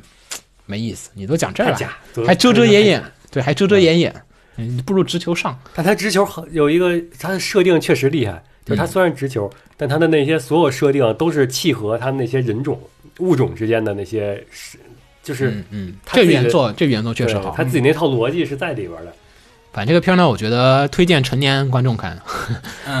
没成年就算了，因为这片儿确实有部分，呃，怎么说呢？它这个里面的，我也觉得确实那个 BPO 说的有道理，就是你这个片儿就不是深夜档就能为所欲为，就是尺度有点太大了。嗯，嗯，但我也有觉得有点遗憾啊。这当然这是原作啊，原作还有在画嘛，因为毕竟还有原作嘛，对吧？那、原作它那个里面主要的故事设定有一条是来自于那个开头男主一群冒险者啊、然后呃遇到这个天使，然后天使那个光环坏了。然后呢，我也以为是要以这个东西进行一个大收尾，确实也是往这方面走的。但是呢，最后面以故事完整性来讲，我觉得它最后又还是其实一直在单元剧单元剧。其实说实话，我看到第七集我就气了，也不知道气了就没有空看了，后来才补的，就是因为确实单元剧就是你属于看了也就看了，没看也不缺啥，因为没有主线嘛。对吗？嗯缺一对集是一集，对，就是你就这片儿你缺，我觉得你只看第一集和最后一集没有太大问题。嗯，对，嗯，真的就是中间你落十集、落两三集，没没有有公路片儿吗？差不多吧，可能差不多吧。公路片儿你还有人物性格大量的成长变还有化个，成长变化。对，而且这公路片中间还会转折，你会遇到一些关键事件。这片没有关键事件，基本嗯，对，可以没了，没了。OK，说完了啊。然后，所以呢，推荐就差不多是到这个地方了。感觉能推的不少。不是你，感觉还有没有什么片儿你没有想你想推的，然后名额不够，所以没推的。你的那俩嗯，没没没，就就是咱们我现在知道，就是嗯就是现你在推哪俩啊？我这里面是呃印象岩和那个一一种族，啊暗黑破坏神啊，在我身边，哎是哎这集是上集的吗？上季的吧？对，差不多，那就咱们这个新番推荐就到这儿了。然后后面的话，大家想听的其他片儿我们放在扫雷里面啊。然后大家有什么想说的，欢迎给我们呃留言啊。节目也差不多这几天这个小区也陆续解除封锁了，只要后面不再有什么变数，我觉得咱们也可以录后的面就比较正就是常。回归正轨了。回归正轨了。哇，去年七月份什么时候录啊？ 我觉得 还今年 去马上就要到今年七月了我特别七月吧我特别恐慌，你我觉得今年七月录，去年七月好。马正正好同比了吧？ 我靠，但这你要真正的同比，没有反比了同比，你会发现一个可怕的事，就是没有的比没片儿，万一呢？万一今年七月没有，那就可以录直接录去直年接录去年七月。我觉得也有可能是我们造成了这个问题，因为我们不录七月就没有办法迎接新的七月，责任重大。 哇，那你应该打开微波炉，然后发短信了。对，赶紧把七月录了，不不会有新的七月新番出来啊！行，哎，我是幺八四两，我是怎么红尘？我是新瑶。我们大家下期再见，再见，拜拜。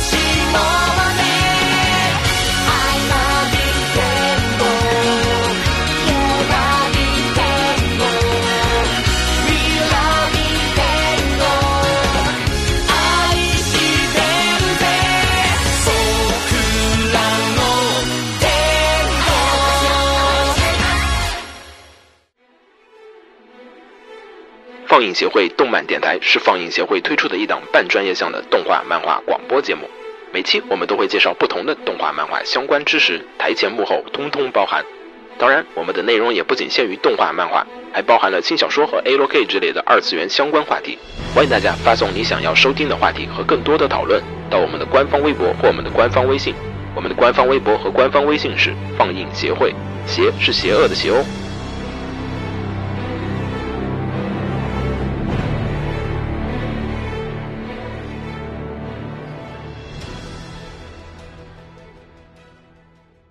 给楼给你妹啊，是给楼给好不好？